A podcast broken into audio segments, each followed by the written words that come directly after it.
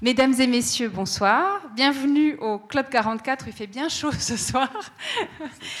Je me permets de vous annoncer notre prochain et dernier rendez-vous euh, de l'année 2018. Ce sera jeudi prochain, le 13 décembre. Alors, il sera question de toute autre chose et malgré son titre qui évoque la nature, euh, on sera plus dans la fiction, la littérature, dans l'évocation du passé, aussi d'une certaine réalité sociale, puisque avec l'écrivain euh, Christian Garcin, nous parlerons de son livre Les oiseaux morts de l'Amérique, où il évoque en fait le destin de trois anciens militaires de la mer américaine qui se retrouvent euh, comme des oiseaux errants, j'ai envie de dire, des marginaux, euh, aux limites de la ville de Las Vegas. Et c'est l'occasion de réfléchir un peu aux guerres et à leurs effets secondaires euh, pour la population, mais aussi à comment on peut. Alors là, on retrouve la, dimension écologique. Ils évoquent à un moment donné, enfin, il y, a un des personnages qui, pour s'évader un peu de ce présent qui n'est pas tout à fait riant, se de se projeter dans l'avenir et en fait, il n'y trouve que des catastrophes écologiques. Alors, on, verra comment faire pour les éviter. Comme il est assez désabusé de ce futur qui s'annonce, il explore le passé en essayant de euh, retravailler mentalement euh, sur, des, sur euh, la cuisine de son enfant, sur les scènes qu'il vivait en tant qu'enfant, pour essayer de améliorer, enrichir son présent. Il sera interviewé par un de vos collègues, Adrien Zerbini, par David Collin, qui est journaliste, producteur de radio à la RTS, mais aussi écrivain. Ce sera une collaboration avec le club littéraire jurassien. Et évidemment, je ne peux que vous faire de la pub pour la semaine prochaine, puisqu'on aura le plaisir de remercier, de, vous, de prendre congé du public avec une petite verrée de Noël, comme on le fait depuis quelques années, à l'issue de la conférence. Donc, euh, n'hésitez pas à venir pour la conférence et pour la verrée ensuite. Je me permets de vous signaler aussi l'exposition qui se trouve derrière vous. Alors là, pour le coup, le thème est largement lié à la nature, puisque ce sont des photographies de Michel Giroux, qui est un photographe du Val de Travers et qui a réussi à, à croquer, à saisir les arbres du creux du vent avec une immense poésie. On est dans du noir et blanc. C'est vraiment un travail magnifique. Donc si vous ne l'avez pas encore vu, les photos, elles se trouvent juste derrière le rideau. Ce sera pour tout à l'heure. Et puis, je profite aussi de, rappeler qu'on, parce que tout d'un coup, ça a suscité plein, de vocations. Euh, vous pouvez toujours devenir membre. C'est le bon moment maintenant, puisqu'on on fonctionne par année civile. Je vous laisserai regarder toutes les, informations, mais j'ai envie de m'adresser aux jeunes, puisque euh, l'adhésion en tant que jeune au Club 44, ça vaut vraiment la peine, ça coûte 20 francs. Et ensuite, les, jeunes étudiants, enfin voilà, on peut s'entendre sur la notion de jeune ou étudiant, euh, ont ensuite accès gratuitement à toutes les conférences, à peu près 45 par année, ça vaut la peine. Euh, vraiment, et puis ça peut être un cadeau aussi qu'on peut faire aux jeunes générations, donc n'hésitez pas. on est aussi dans le coup de l'abonnement Abo 20 ans 100 francs, qui est un formidable abonnement, alors là au niveau roman et au-delà, puisque ça concernait quand on Neuchâtel Jura, Valais et Berne.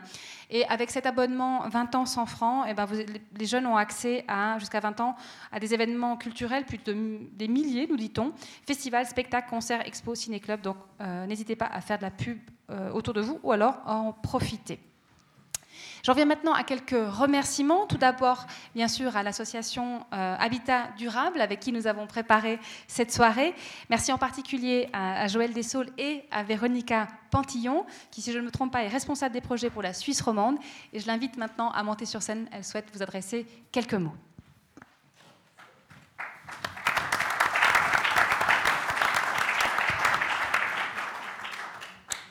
Mesdames et messieurs, chers publics, au nom d'Habitat Durable Le Châtel, je vous souhaite la cordiale bienvenue à cette table ronde qui discutera de la question est-il préférable de rénover l'ancien ou de construire du neuf? Et cela vu sous l'angle de l'impact environnemental. Cette soirée a été organisée en partenariat entre le Club 44 et Habitat Durable Neuchâtel.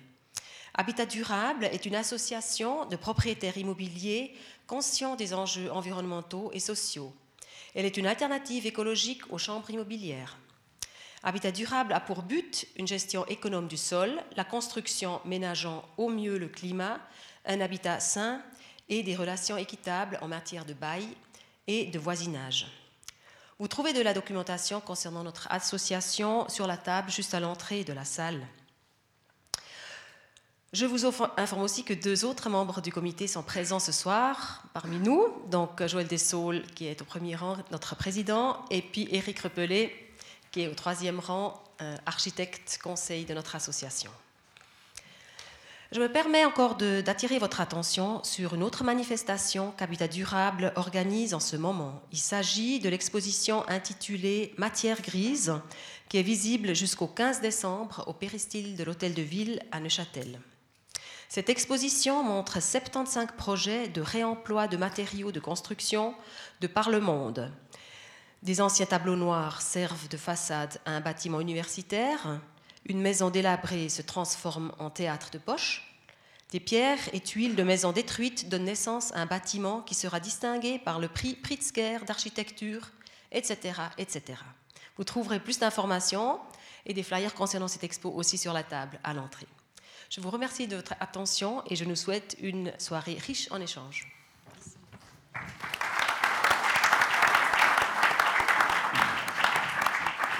À Véronica Pantillon. Merci beaucoup à nos invités de ce soir. Boris Grunig, ex-monsieur énergie de la ville de la Chaux-de-Fonds, monsieur Konrad Lutz, architecte, fondateur du bureau Konrad Lutz Architecte, monsieur Olivier De Perrault, architecte et fondateur de la plateforme Salsa, et monsieur Massimiliano Capezzali, qui est euh, professeur associé à la Haute École d'ingénierie du canton de Vaud à Yverdon-les-Bains.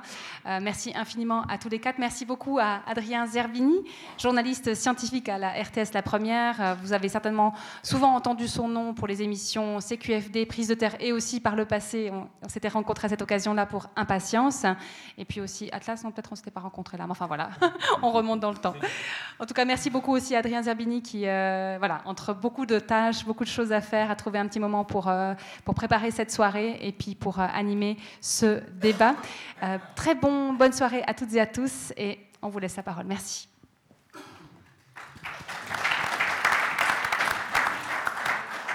Merci beaucoup euh, Marie-Thérèse. C'est un plaisir d'être là ce soir, vraiment. Et euh, on va donc parler de rénover euh, l'ancien ou construire du neuf. Alors la bonne nouvelle, c'est qu'il n'y a pas une, seule réponse. On ne va pas dire, oh bah finalement c'est bien, il, faut construire du neuf. Bonne soirée, on va aller au bar. Donc non, c'est une, question qui, ouvre plein plein d'autres questions. Et ça, c'est la, bonne nouvelle. le débat tombe aussi assez bien ce soir, puisqu'on est en plein euh, débat sur la nouvelle loi sur le CO2 dans, le Conseil national. Alors ça ne va pas être non plus une soirée complètement euh, sur ce thème-là, mais euh, c'est difficile de l'ignorer puisque le Conseil national est beaucoup en train de discuter là-dessus. Donc les accords de Paris signés en 2015 par la Suisse la Suisse s'engage à diminuer de, réduire de moitié ses émissions de gaz à effet de serre. Donc l'immobilier euh, si je ne me trompe pas, mais là je, parle avec des gens qui m'entourent, qui vont me corriger si je ne me trompe pas, mais c'est environ 25% de nos émissions de, gaz à effet de serre. Donc ça voudrait dire euh, réduire de moitié euh, aussi les émissions de gaz à effet de serre dans, le monde de, l'immobilier. Alors est-ce que notre parc d'immobilier en Suisse, c'est un, vieux malade qui, a connu une jeunesse folle dans les années 50-60 et puis qui maintenant se porte mal ou est-ce que ça se passe pas si mal que ça? C'est ce qu'on va débattre ce soir. Qu'est-ce qu'il faut faire? Quelles sont les bonnes pratiques? Quelles sont les mauvaises euh, pratiques? Euh, voilà un peu ce dont on, va parler. Euh, je dois dire que je suis censé animer un débat et que je me rends compte que je n'ai pas autour de moi de Donald Trump ou de gens qui sont vraiment complètement dans le déni de ce qui se passe au niveau du climat. Donc on n'aura pas non plus un débat. Je pense que les gants de boxe sont restés rangés au vestiaire. Euh, chaque personne autour de la table euh, va, s'exprimer pendant 5 minutes pour, ou 6, hein, c'est pas chronométré, pour, euh, pour, se présenter un petit peu, donner un petit peu quelques, quelques points de, sur, sur, cette thématique. Et puis ensuite, on va en discuter d'abord ensemble, et puis en, troisième partie avec vous également. Donc je vais passer la parole à Massimiliano euh, Capezzali, qui a déjà été présenté d'ailleurs par Marie-Thérèse, donc responsable du pôle énergie et professeur associé euh, en énergie à la HEIGVD, donc la Haute École d'ingénierie et de gestion du canton de Vaud, à Yverdon. Vous avez la vision euh, académique, mais aussi scientifique et puis politique, puisque vous... Donc ça, ça fait que vous avez deux, trois choses à nous dire. Bonsoir à toutes et à tous. Voilà, distance par rapport au micro. Euh, alors, efficacité énergétique euh, n'est plus en question. Elle a, été, elle a été acceptée par le peuple comme principe au mois de mai euh, de l'année passée. donc, elle est, elle est actée. et la stratégie énergétique 2050 a fixé des objectifs ambitieux, notamment dans le domaine du bâtiment. Et donc maintenant, il faut trouver la manière d'y arriver. Je ne pense pas que notre parc bâti est plus malade que celui d'un autre pays. Parce contre, c'est vrai que notre pays a connu une très grosse croissance, notamment dans les années 50, 60, où il fallait donner des logements aux maisons, aux personnes qui devaient travailler dans les usines. Et en ce moment-là, on a construit des bâtiments euh, comme on les construisait en ce temps-là. La priorité n'était pas sur l'énergie et euh, personne ne remettait en cause notamment euh, les, qualités du pétrole, etc. et donc, moi, je suis de ceux qui rappellent toujours que c'est pas que la génération précédente était moins attentive à l'environnement, loin de là. simplement, les conditions historiques ont fait que nous nous retrouvons avec le, parc bâti que nous avons actuellement. Et à partir des années 90, cette, euh, cette tendance a changé, des, initiatives euh, d'ailleurs privées, parce que Minergie est née du monde privé, du monde des bureaux d'ingénieurs, des développeurs, des architectes, et pas d'une volonté euh, politique ou d'un office fédéral ou d'une série d'offices cantonaux.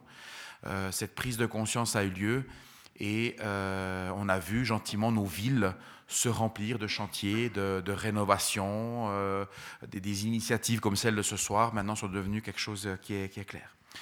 Effectivement, le parc bâti consomme environ 40% de l'énergie qui est consommée dans ce pays, euh, à part quelques zones euh, au sud des Alpes, nous sommes moyennement un pays froid quand même, donc il faut chauffer, et environ 25% des émissions de CO2 sont liées au bâtiment. Il est vrai que la stratégie énergétique 2050 a fixé des objectifs relativement généraux. On n'a pas d'objectifs chiffrés. La loi sur le CO2 telle qu'elle est débattue actuellement au Parlement, on a commencé donc mardi, euh, ça continue jeudi et ça continue encore aujourd'hui.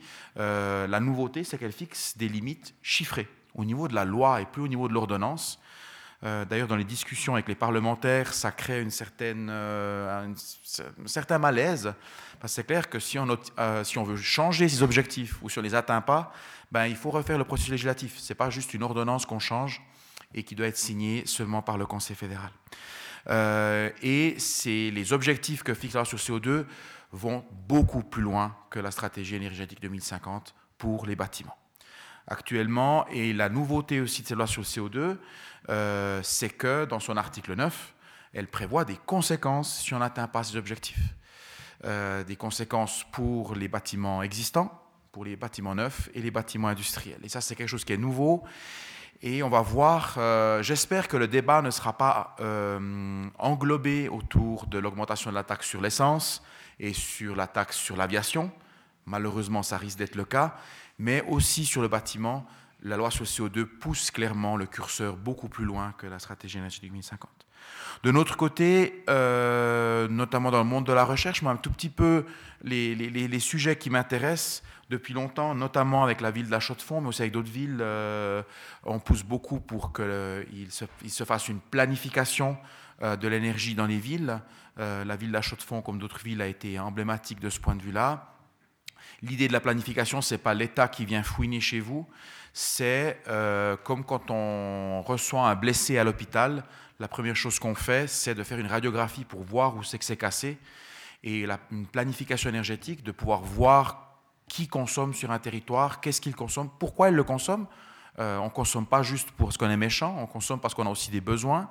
Euh, c'est nécessaire pour voir ensuite quelles actions on peut prendre. Donc beaucoup travailler sur ces outils euh, pour que euh, les autorités, les entreprises énergétiques, mais aussi les privés qui veulent se lancer, puissent avoir une vision de, de, ce malade, si on veut garder cette, cette, idée-là.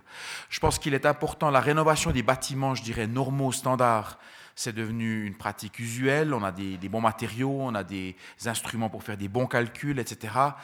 Euh, ce qui reste plus difficile, c'est la rénovation de bâtiments historiques ou qui sont au patrimoine. Donc là, c'est un sujet sur lequel on travaille. Qu'est-ce qu'on peut faire pour ces bâtiments? Qu'est-ce qu'on peut faire pour les bâtiments? On peut faire aucune rénovation. Alors, est-ce qu'on peut proposer d'autres technologies énergétiques euh, au niveau des réseaux, bien au niveau d'autres types de technologies qu'on met dans ces bâtiments? On doit donner des alternatives à ces bâtiments, d'autant plus qu'on protège de plus en plus de bâtiments qui donc deviennent difficiles euh, à toucher pour toute une série de motifs. Et puis une autre chose qui nous intéresse beaucoup, et là on travaille beaucoup, on a la chance à l'HEIGVD d'avoir aussi euh, les, collègues sociologues et économistes.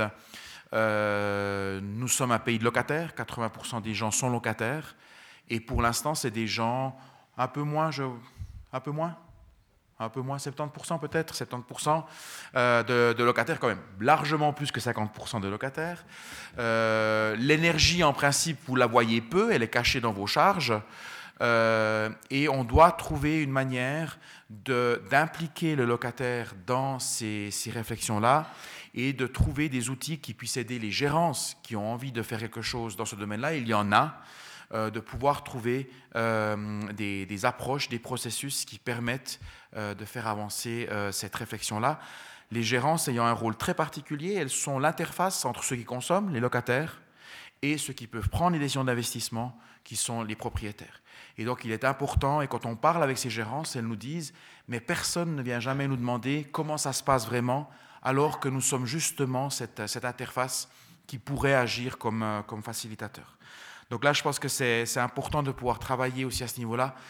Il n'y aura pas, me semble-t-il, de, révolution technologique dans le bâtiment, si ce n'est d'appliquer les technologies qui existent, d'éviter les erreurs qui ont été faites, euh, de partir trop vite sur certaines solutions.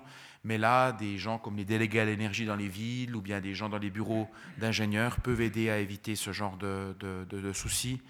Mais il faut s'occuper de là où c'est beaucoup plus difficile, les bâtiments historiques, et puis euh, les bâtiments où il n'y a pas un intérêt économique direct euh, à, la, rénovation.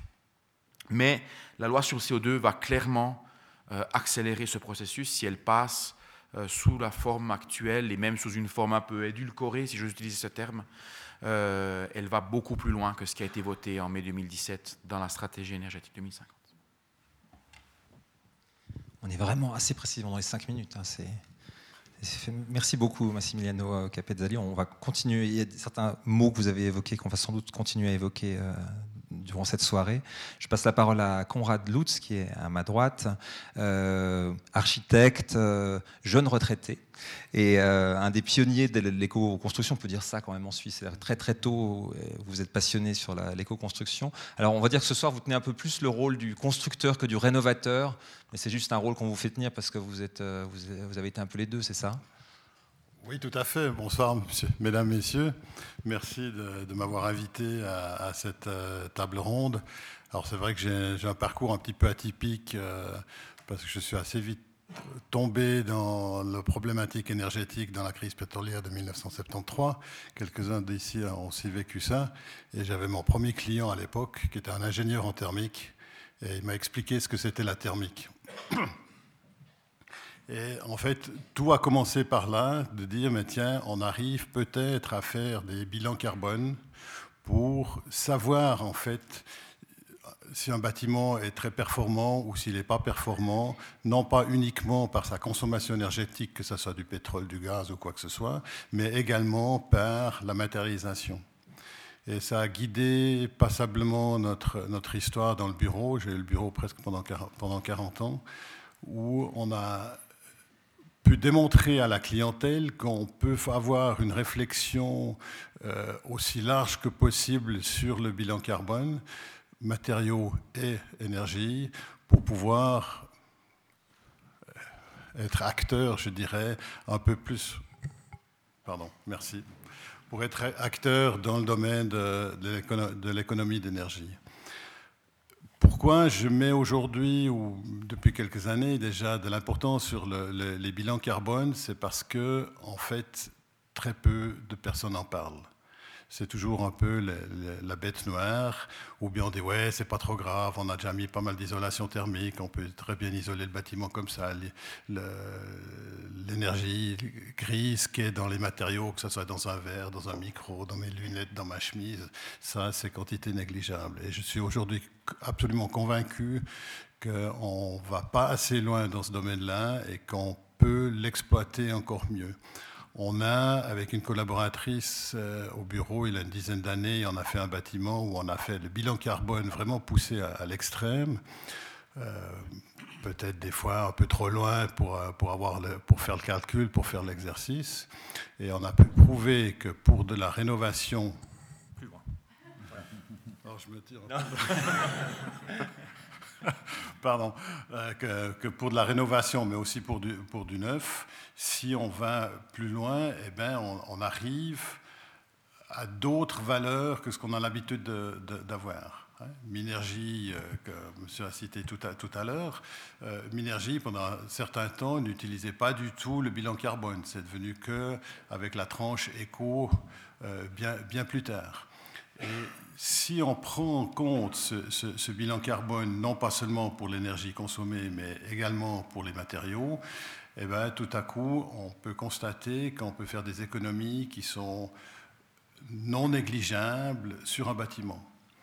On a fait l'analyse de ce bâtiment administratif qu'on a fait, où on a prouvé qu'entre un bâtiment standard, avec des matériaux standards que vous trouvez aujourd'hui sur le marché, mais les mêmes valeurs thermiques, par rapport à un bâtiment avec des matériaux euh, naturels essentiellement à base de cellulose ou de, bois en général, eh ben, la consommation énergétique grise pour construire le bâtiment passe du simple au double.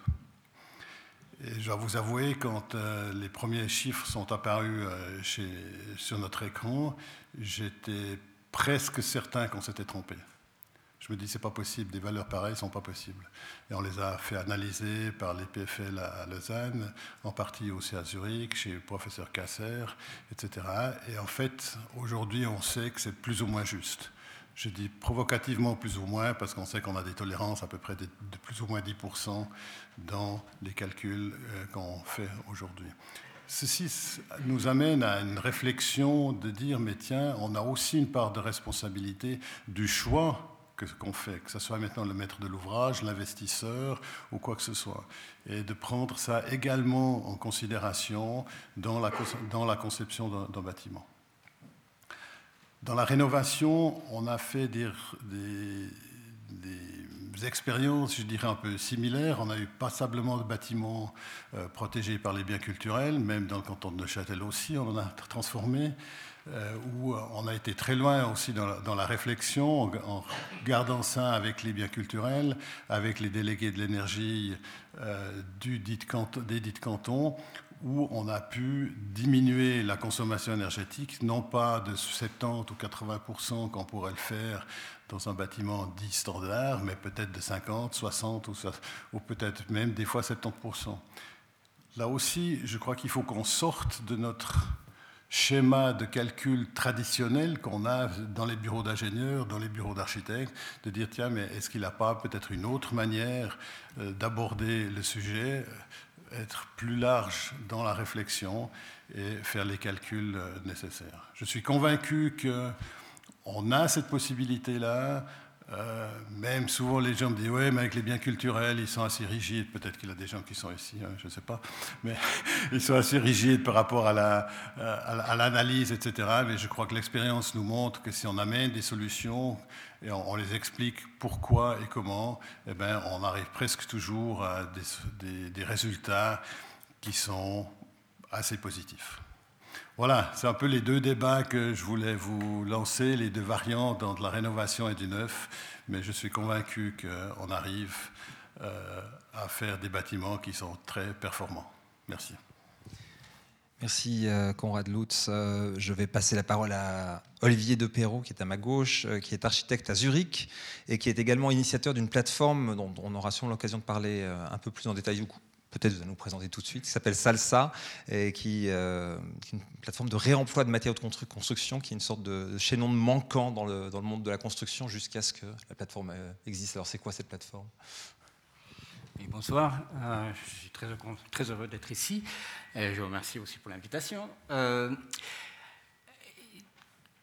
disons que le, je suis trop loin, trop près? Trop loin. Euh, parlons peut-être d'abord de cette question justement de l'énergie grise. Euh, la plateforme, en fait, est une plateforme qui est... Euh, alors, le, sujet, le sujet dont je vais parler maintenant est un peu en marge du sujet général, ça, il faut bien le comprendre. Donc, on est en train de parler. Le sujet de ce soir, c'est transformation ou neuf. Euh, moi, je viens après qu'il ait été décidé de faire du neuf de démolir, de détruire l'existant. Donc, en fait, là se pose une nouvelle question, c'est-à-dire qu'est-ce qu'on fait avec ces choses qui vont être démolies? Et la plupart des choses, donc ça a été introduit en Suisse il y a une trentaine d'années, 40 ans, 30, 40 ans, c'est tout la, filière du recyclage. Donc au début, quand on a dit qu'il fallait que les, déchets soient triés, euh, de manière à ce qu'on puisse ensuite les réinjecter dans de nouvelles filières de production, c'est-à-dire qu'on réduit les, éléments de construction façonnés à leur matière première pour ensuite les injecter dans de nouvelles euh, filières de production ou dans des dépôts, ça c'est bien le cas. Au début, on a dit que c'est une chose absolument impossible, c'est beaucoup trop compliqué, etc. Enfin, maintenant, vous voyez ça partout dans tous les chantiers, il y a des bennes devant les chantiers, on sépare les choses et ça part. Euh, L'autre, euh, l'autre aspect, l'autre, possibilité qui est encore mieux, si on veut, que le, le, recyclage, c'est de pouvoir récupérer certains éléments de construction de ces bâtiments qui vont être démolis et de leur retrouver une deuxième vie. Alors ça, c'est une chose qui ne s'est pas beaucoup développée en Suisse. Vous allez dans n'importe quel pays du monde euh, en, voie de développement, vous verrez que c'est une chose qui est, très établie et qui a été aussi chez nous jusqu'au milieu du 19e siècle. Donc on a vécu depuis la, production industrielle des, biens, enfin des, éléments de construction, depuis le début du 19e, petit à petit, euh, ces personnes qui faisaient cette euh, récupération et qui revendaient plus tard. Il y a des familles connues euh, sur le canton de Vaud, c'est von Landen, ils avaient un immense dépôt au-dessous de la gare de, Lausanne. Et, petit à petit, ces dépôts se sont réduits à toujours plus rien. Et finalement, l'arrière-petit-fils qui est actuellement euh, dans la région de Lausanne, il fait du désamontage. Donc c'est fini, le, réemploi. Donc on est maintenant dans une, dans une phase où on se repose cette question, à juste titre, pour les raisons qu'on a évoqué tout à l'heure, euh, toute la question de, l'énergie grise qui est embarquée dans les, dans, les, dans les, produits façonnés. Mais il y a aussi un autre aspect qui dépasse seulement celui des questions du, du CO2, c'est les ressources en matières premières.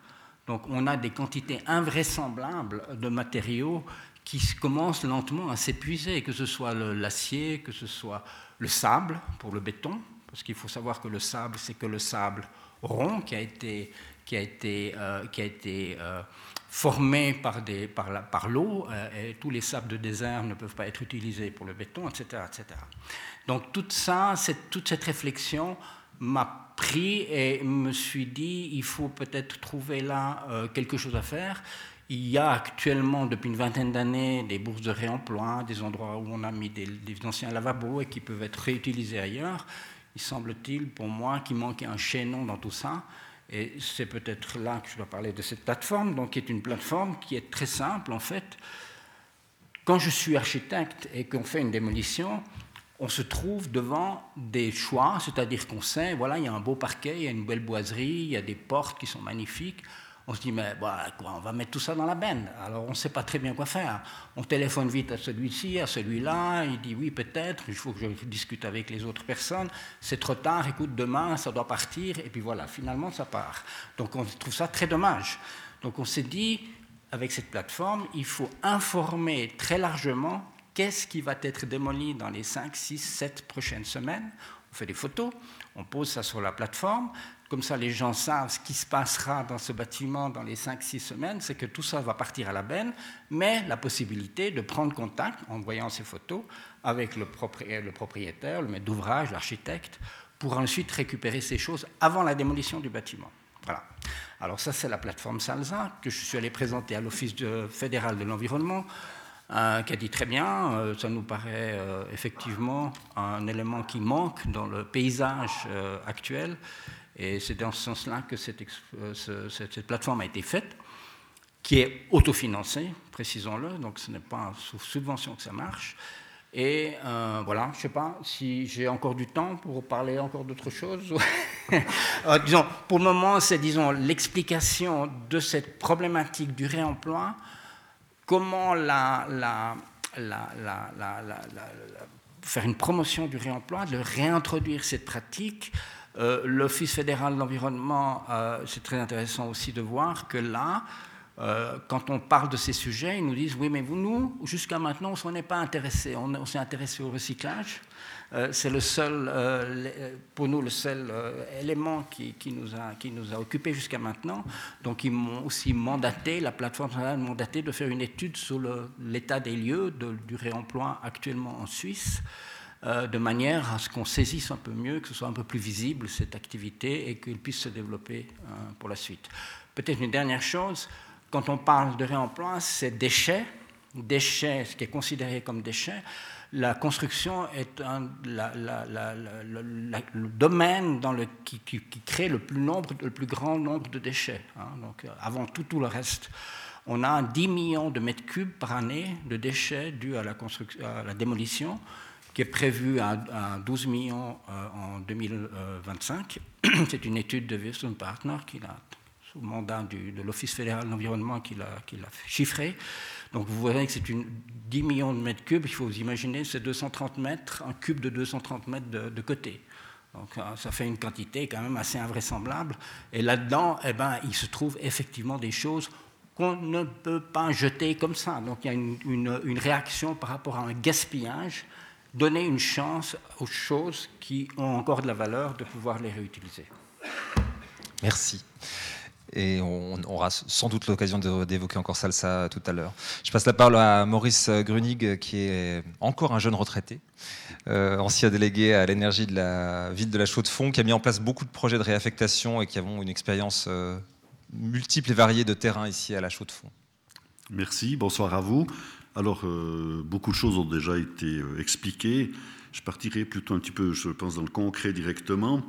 Euh, quand on parlait de construction euh, un petit peu folle dans les années 60, il faut pas oublier que vers 1900, on construisait environ 60 bâtiments locatifs par année à Chaux-de-Fonds. Donc imaginez que chaque semaine, on avait une inauguration. Donc c'était aussi une période un petit peu folle. Mais là, les bâtiments avaient des murs un petit peu plus épais quand même. Alors, euh, je pense aussi un des premiers points à soulever dans, ce cadre de rénover ou démolir, c'est de savoir si on a affaire à de l'habitat individuel ou du locatif. c'est déjà, je pense, un des grands points. Et puis après, euh, savoir euh, que quand on a un projet euh, d'aménagement de quartier, bien souvent, les bâtiments devront disparaître. Alors si c'est des friches, des vieilles friches, des très vieilles friches industrielles, pourquoi pas? On a aussi quelques exemples de bâtiments qui sont restés en place et qui ont été englobés dans un angle de supermarché, etc. Euh, voilà, mais c'est vrai que c'est très difficile de faire une généralité. On a aussi des bâtiments, bien sûr, euh, qu'on va démolir parce qu'ils sont dangereux, ou bien ils ont des problèmes, je sais pas, de, de mérules ou de produits euh, chimiques à l'intérieur. Donc on a beaucoup de situations différentes où là, on est presque obligé de démonter le bâtiment. Par contre, si on veut le garder, quelques exemples euh, je sais pas, déjà euh, en 88, là j'ai retrouvé les dates, 87, quand on a démonté euh, marché 18 pour faire la place à Espacité, on avait mis en place un système de réutilisation, pas de recyclage, parce que ça n'existait pas. Donc on avait, nous déjà, je parle de nous, donc au niveau de la ville, récupéré ce qui était utilisable, donc quelques radiateurs assez récents, une pompe de chauffage, les lampes fluorescentes, parce qu'à l'époque c'était quand même l'idéal. Et ensuite, on avait un petit peu ouvert euh, le bâtiment aux personnes qui voulaient du matériel. Alors, euh, il y en a qui sont partis avec la rampe d'escalier, d'autres sont venus chercher une porte. Donc voilà, on a fait de la réutilisation. Et ensuite, bien sûr, ça avait été démoli. On a peu de bâtiments démolis, en fin de compte, sur les 6000 bâtiments euh, à peu près qu'on a envie de la chaux de fonds. Mais c'est vrai que c'est surtout quand on a des projets de, de friches euh, aussi à, donner un bon coup de, nettoyage et remettre du neuf. Ce qui permet aussi de refaire des, bâtiments euh, souvent quand même moins gourmands en énergie, bien sûr. Ce qu'il ne faut pas oublier, c'est que les fameux bâtiments des années 60 consommaient une certaine quantité d'énergie pour être construits, mais étant mal isolés sur la durée de vie du bâtiment, c'était un peu une catastrophe. Donc on dit que les bâtiments actuels euh, qu'on construit, euh, peut-être pas toujours avec des matériaux locaux, euh, consomment presque la même quantité d'énergie grise sur sa construction, mais par contre, il va consommer moins d'énergie, que ce soit du bois ou du mazout ou du gaz, sur sa période de durée de vie. C'est vrai qu'on a tous ces projets donc aussi de réhabilitation qu'on a en ville, et je m'en félicite, que ce soit les grands moulins, que ce soit des anciens garages transformés en bâtiments locatifs. On a aussi des usines vides. Et puis une usine vide, c'est assez facile de faire des logements ou de faire des bureaux. Mais si vous avez un bâtiment locatif un peu vétus, ce sera difficile de faire de l'industrie à l'intérieur. On pourra faire des bureaux. Donc il faut voir toujours ces affectations. Qu'est-ce qu'on peut faire avec ces bâtiments euh, anciens euh, et souvent qui sont aussi protégés, donc on ne va pas pouvoir démonter. On aura de la peine à isoler ces bâtiments, donc on va le faire depuis l'intérieur. Si on le fait mal, on risque de pourrir les poutres donc, qui sont dans le mur, donc, et puis après, c'est les étages qui vont descendre tout seuls d'ici quelques années. Donc, euh, on a tous ces problèmes de, physique de bâtiments qui viennent un petit peu se, joindre et se coller à, ces projets.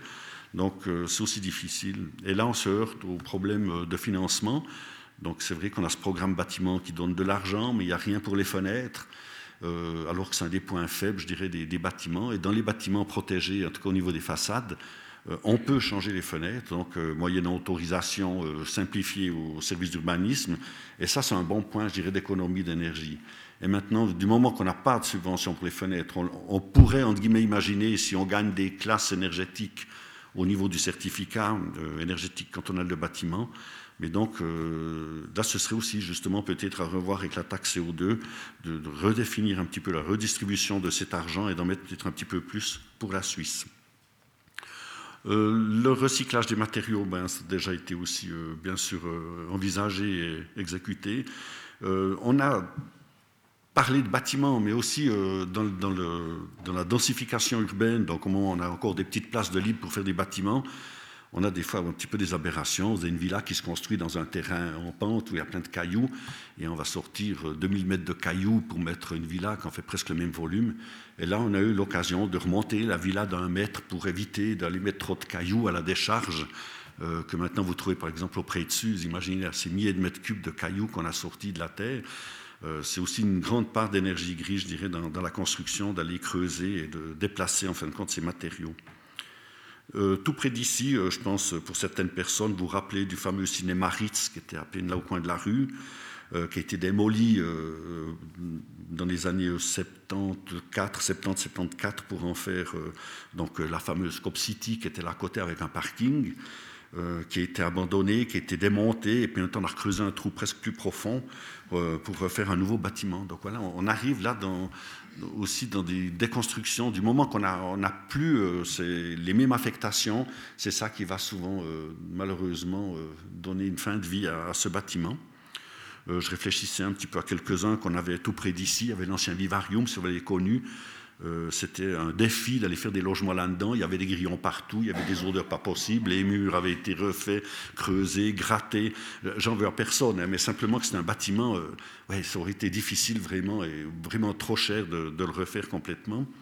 Donc on, a un petit peu ces, exemples de déconstruction, mais c'est quand même assez faible, je dirais, en tout cas pour la chaux de fond. Souvent on essaye quand même de, de garder nos bâtiments et de faire le mieux possible pour qu'ils soient moins gourmands d'énergie. Euh, on a aussi beaucoup de locataires donc à la chaux de fond. Et c'est vrai qu'il y a tout un travail à faire avec eux. Puis malheureusement, euh, c'est toujours les mines qui viennent aux séances d'information. Donc euh, on a de la peine à les avoir et quand on va dans les villages, euh, on se retrouve euh, des fois avec 170 personnes parce qu'il y a 160 propriétaires qui viennent parler de leur maison. Puis quand on fait une séance à la chaux de fond, on est 30. Donc voilà, c'est toujours difficile d'aller toucher les, locataires. Et je ne pense pas que la taxe CO2 donc, va faire un grand boom chez les locataires. Il faut bien se rendre compte que les charges, euh, maintenant presque tout le monde a reçu ses, décomptes de charges en fin d'année. Euh, prenez vos décomptes de, de, charges, vous divisez par 12, ça peut prix d'une assurance maladie. Hein. Donc voilà, si je vous dis on va faire 10% d'économie sur le chauffage, euh, j'entends, ouais, c'est pas vraiment une bonne pierre d'achoppement pour nos locataires quand on voit ce qu'on met pour la voiture tous les mois. Donc euh, voilà, c'est des charges qui sont encore presque minimes malheureusement pour qu'on se rende compte et qu'on ait envie de faire des économies d'énergie. Et aussi un autre point, là on parle de construction, mais il faut vraiment cette vision globale, commencer par les économies de chauffage, d'électricité, mais aussi de l'eau. L'eau a une certaine quantité d'énergie grise. J'ai fait les calculs, ça fait bientôt une vingtaine d'années. Il faut compter l'équivalent d'un litre de mazout en énergie pour amener de l'eau à la chaux de fond pour un mètre cube que vous avez chez vous. Donc euh, voilà, vous en consommez à peu près 50 mètres cubes par année par personne. C'est vite vu, vous avez just donc 50, 50 litres d'équivalent mazout, euh, rien que pour euh, avoir de l'eau potable au robinet et dans les toilettes, etc. Donc on a vraiment essayé pendant de nombreuses années de motiver tout le monde pour faire des économies, mais dans tous les sens du terme et puis euh, de réutiliser ces matériaux. Mais on ne va pas non plus récupérer euh, ces vieilles lampes avec des vieilles ampoules euh, catastrophiques. J'entends s'il y a de l'obsolescence, là, on on va pas donner, j'entends, une jambe de bois à quelqu'un qui court comme un lapin. J'entends, il faut qu'on fasse aussi attention. On avait stocké ces matériaux dans un petit hangar de la ville, et je vous dis franchement, il y en a encore qui restent, donc on n'a pas tout utilisé.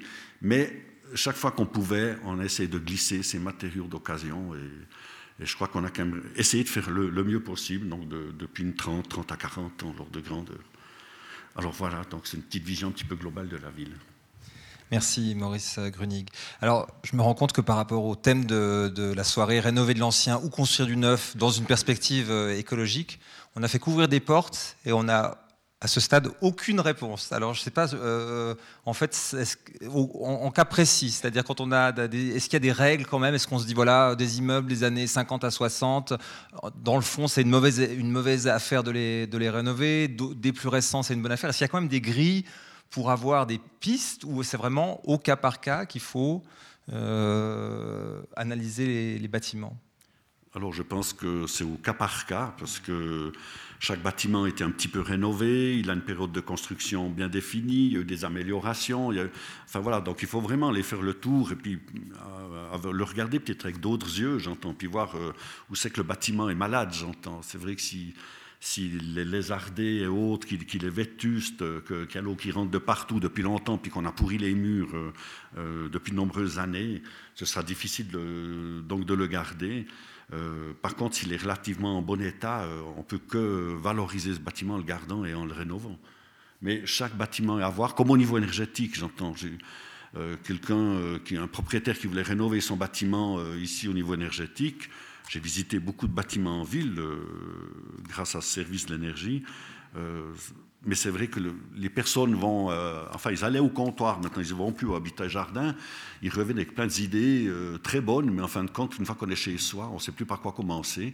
Et le but, c'était de refaire un tour avec le propriétaire de, ce bâtiment et de tout revoir, de passer depuis le toit, la cheminée, jusqu'à la cave, et donner des priorités. Et là, pour euh, la démolition, c'est un petit peu la même chose. Il faut aller voir chaque bâtiment, faire un bilan, euh, que ce soit énergétique aussi, voir ce qu'il consomme, et puis euh, l'état général. Il faut vraiment le mettre sur la table euh, de, consultation. Au cas par cas, tout le monde valise cette, cette hypothèse du cas par cas. Très bien.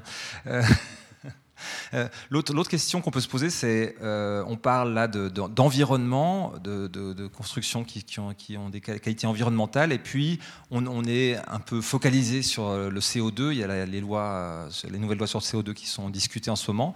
Est-ce que finalement, parler du CO2 et d'environnement, c'est la même chose, ou est-ce que c'est un biais de tout le temps se concentrer sur le, le CO2 C'est un bon indicateur, ce CO2, finalement? Je ne sais pas qui veut répondre. Conrad Lutz Alors, oui, nous on l'a utilisé. Alors, euh, on peut aussi certainement faire des critiques, mais on a très souvent utilisé le, bilan carbone pour expliquer aux propriétaires, qu'ils soient euh, maintenant institutionnels ou, privés, de dire bah, tiens, si on, si on tient compte d'un bilan carbone au niveau des matériaux, eh ben, on aura une, approche qui est un peu différente que si on ne le tient pas. sais comme ça. Décidément, voilà. Euh, je trouve que c'est un moyen pour, pour expliquer la, problématique au maître de l'ouvrage, au propriétaire, qui me semble, qui me semble intéressante. le bilan carbone, il faut être euh, juste réexpliqué. Donc, dans le bilan carbone, on va étudier dans chaque, par exemple, chaque euh, matériau qui vont être utilisés dans la construction. On va essayer d'aller voir son empreinte, c'est-à-dire toute l'énergie qu'il faut pour le, pour le faire venir, pour le fabriquer. C'est une analyse comme ça de détaillée de chaque chose, chaque kilomètre parcouru, tout à, fait. Je m'excuse, j'étais peut-être un peu. Non, non, il faut le rappeler parfois. J'ai pris, un, pris un raccourci, mais c'est vrai que chaque matériau est analysé. Vous avez du verre dans le bâtiment ou bien sûr de la tasse. Eh ben, ce verre, il a un, certain point, poids, il a, il a consommé une certaine quantité d'énergie jusqu'au moment où il a été intégré dans votre bâtiment. Ça, c'est l'énergie grise. Et ça, vous pouvez le faire évidemment, ce bilan, vous pouvez le faire pour n'importe quel matériau que vous avez à disposition, euh, que ce soit une feuille de papier, un stylo, vos lunettes, le pull, euh, le parquet en, chêne qui a été travaillé en, Chine, mais que c'était du chêne suisse. Enfin, on a, on a tout vu. Et, et, ce côté-là, il me semble que moi, je trouve que c'est une une question d'honnêteté par rapport à, la clientèle, leur dire écoutez, mais faites attention, si vous prenez tel matériau ou tel matériau, ça signifie euh, que ça vient, euh, je dis de Chine, mais ça peut être aussi d'ailleurs, hein, que, vous avez des forêts de, Russie qui sont, qui sont rasées avec le mélèze, et puis on vous vend ça euh, en Suisse comme, comme mélèze suisse. Et, et, je crois que là, il a une information qui est indispensable pour le maître de l'ouvrage, pour qu'il puisse s'imaginer ou, décider plus facilement en connaissance de cause. Et puis si on veut aller plus loin, ben on peut aller plus loin et faire des calculs euh, plus, plus précis. Quoi. Donc ça, c'est pour, le, pour, la pertinence de ce bilan carbone et de ce CO2. Massimiliano euh, Capezzali, sur la même question. Alors moi, je pense aussi, euh, je pense aussi qu'il est pertinent, effectivement, mais il ne couvre pas tout. si on regarde, par exemple, des, des, oppositions qui ont eu lieu par rapport à des chauffages à distance alimentés par le bois, euh, le bois, bien sûr, quand on l'utilise, est neutre du point de vue CO2, vu qu'on renvoie dans l'atmosphère du CO2 qui avait été capturé par une plante et qui va pouvoir être recapturé ensuite, même si ceci n'arrive pas en une année, bien sûr, vu qu'il faut du temps à l'arbre pour repousser. Euh, il y a eu des oppositions, parce que le problème était des particules fines, était d'autres problèmes euh, à ce niveau-là. Donc c'est effectivement un indicateur qui est utile, mais ce n'est pas celui qui va vous éviter ou qui va augmenter l'acceptance forcément automatiquement par rapport à ça par rapport à l'objectif. Euh, c'est aussi un bon indicateur parce que même s'il n'y avait pas le réchauffement climatique, imaginons que le CO2 n'avait aucun effet euh, sur, euh, sur, le, réchauffement climatique, toute molécule de CO2 qu'on renvoie dans l'atmosphère, c'est de l'exergie qu'on a perdue lors, du processus de conversion de l'énergie. Vu qu'on on on ne crée pas de l'énergie, on la transforme toujours. si une molécule de CO2 s'échappe, c'est un petit bout d'énergie chimique qui est parti dans l'atmosphère au lieu d'être transformé en énergie utile. De toute façon, cette question va être posée. Et c'est là, juste pour conclure sur ça, c'est là que dans la version actuelle euh, de la loi sur CO2, elle me dérange un tout petit peu. On se concentre uniquement sur les énergies fossiles. Donc, euh, il n'y a pas de charbon en Suisse, donc sur le gaz naturel et sur le mazout. Euh, c'est important parce qu'ils produisent bien sûr du CO2 quand on les utilise pour des questions énergétiques. Mais par exemple, on ne se pose pas la question est-ce que quelle est la qualité quel est le bilan CO2 de l'électricité que j'utilise, par exemple, pour une pompe à chaleur. Euh, si on utilise du courant, en guillemets, sale euh, ou non certifié euh, pour une pompe à chaleur, le bilan CO2 ne sera pas égal à zéro non plus. Et pour l'instant, cette loi passe complètement sous silence cette partie-là. et donc, indépendamment des qualités de la pompe à chaleur, que je soutiens par ailleurs, on ne se pose pas la question de ce qui se passe avant la pompe à chaleur. Donc de ne pas faire deux poids, deux mesures au niveau du CO2, il faut effectivement prendre tous les éléments en considération.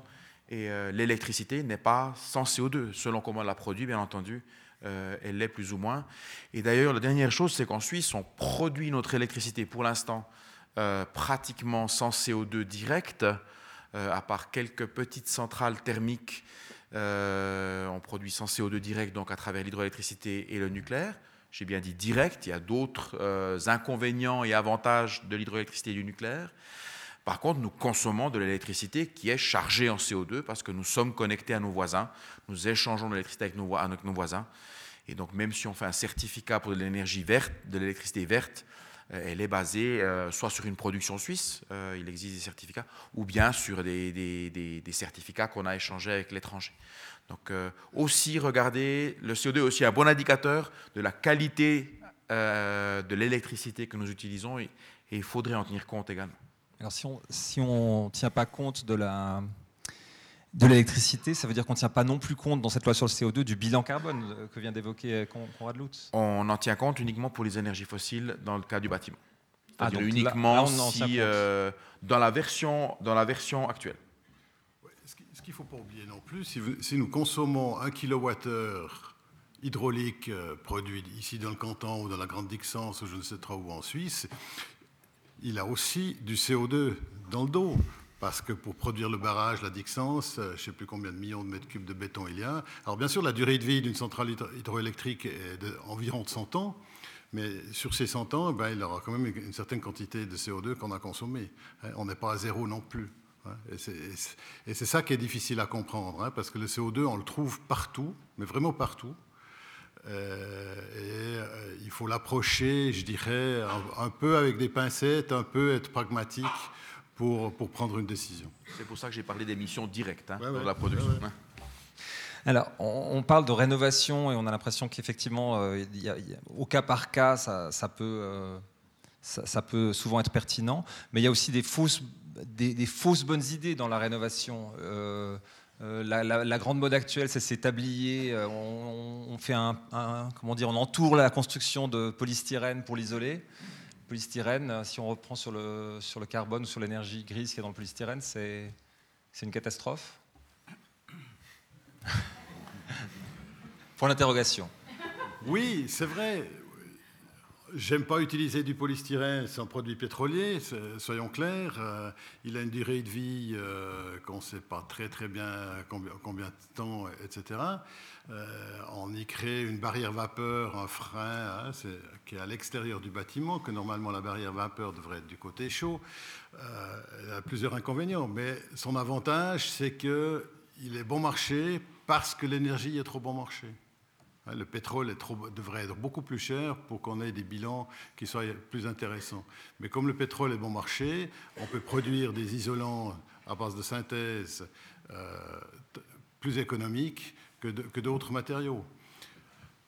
Alors, qu'est-ce qu'on fait? Après, c'est un choix, je dirais, de conviction de l'architecte, respectivement du maître de l'ouvrage, et c'est aussi un peu un choix de porte-monnaie.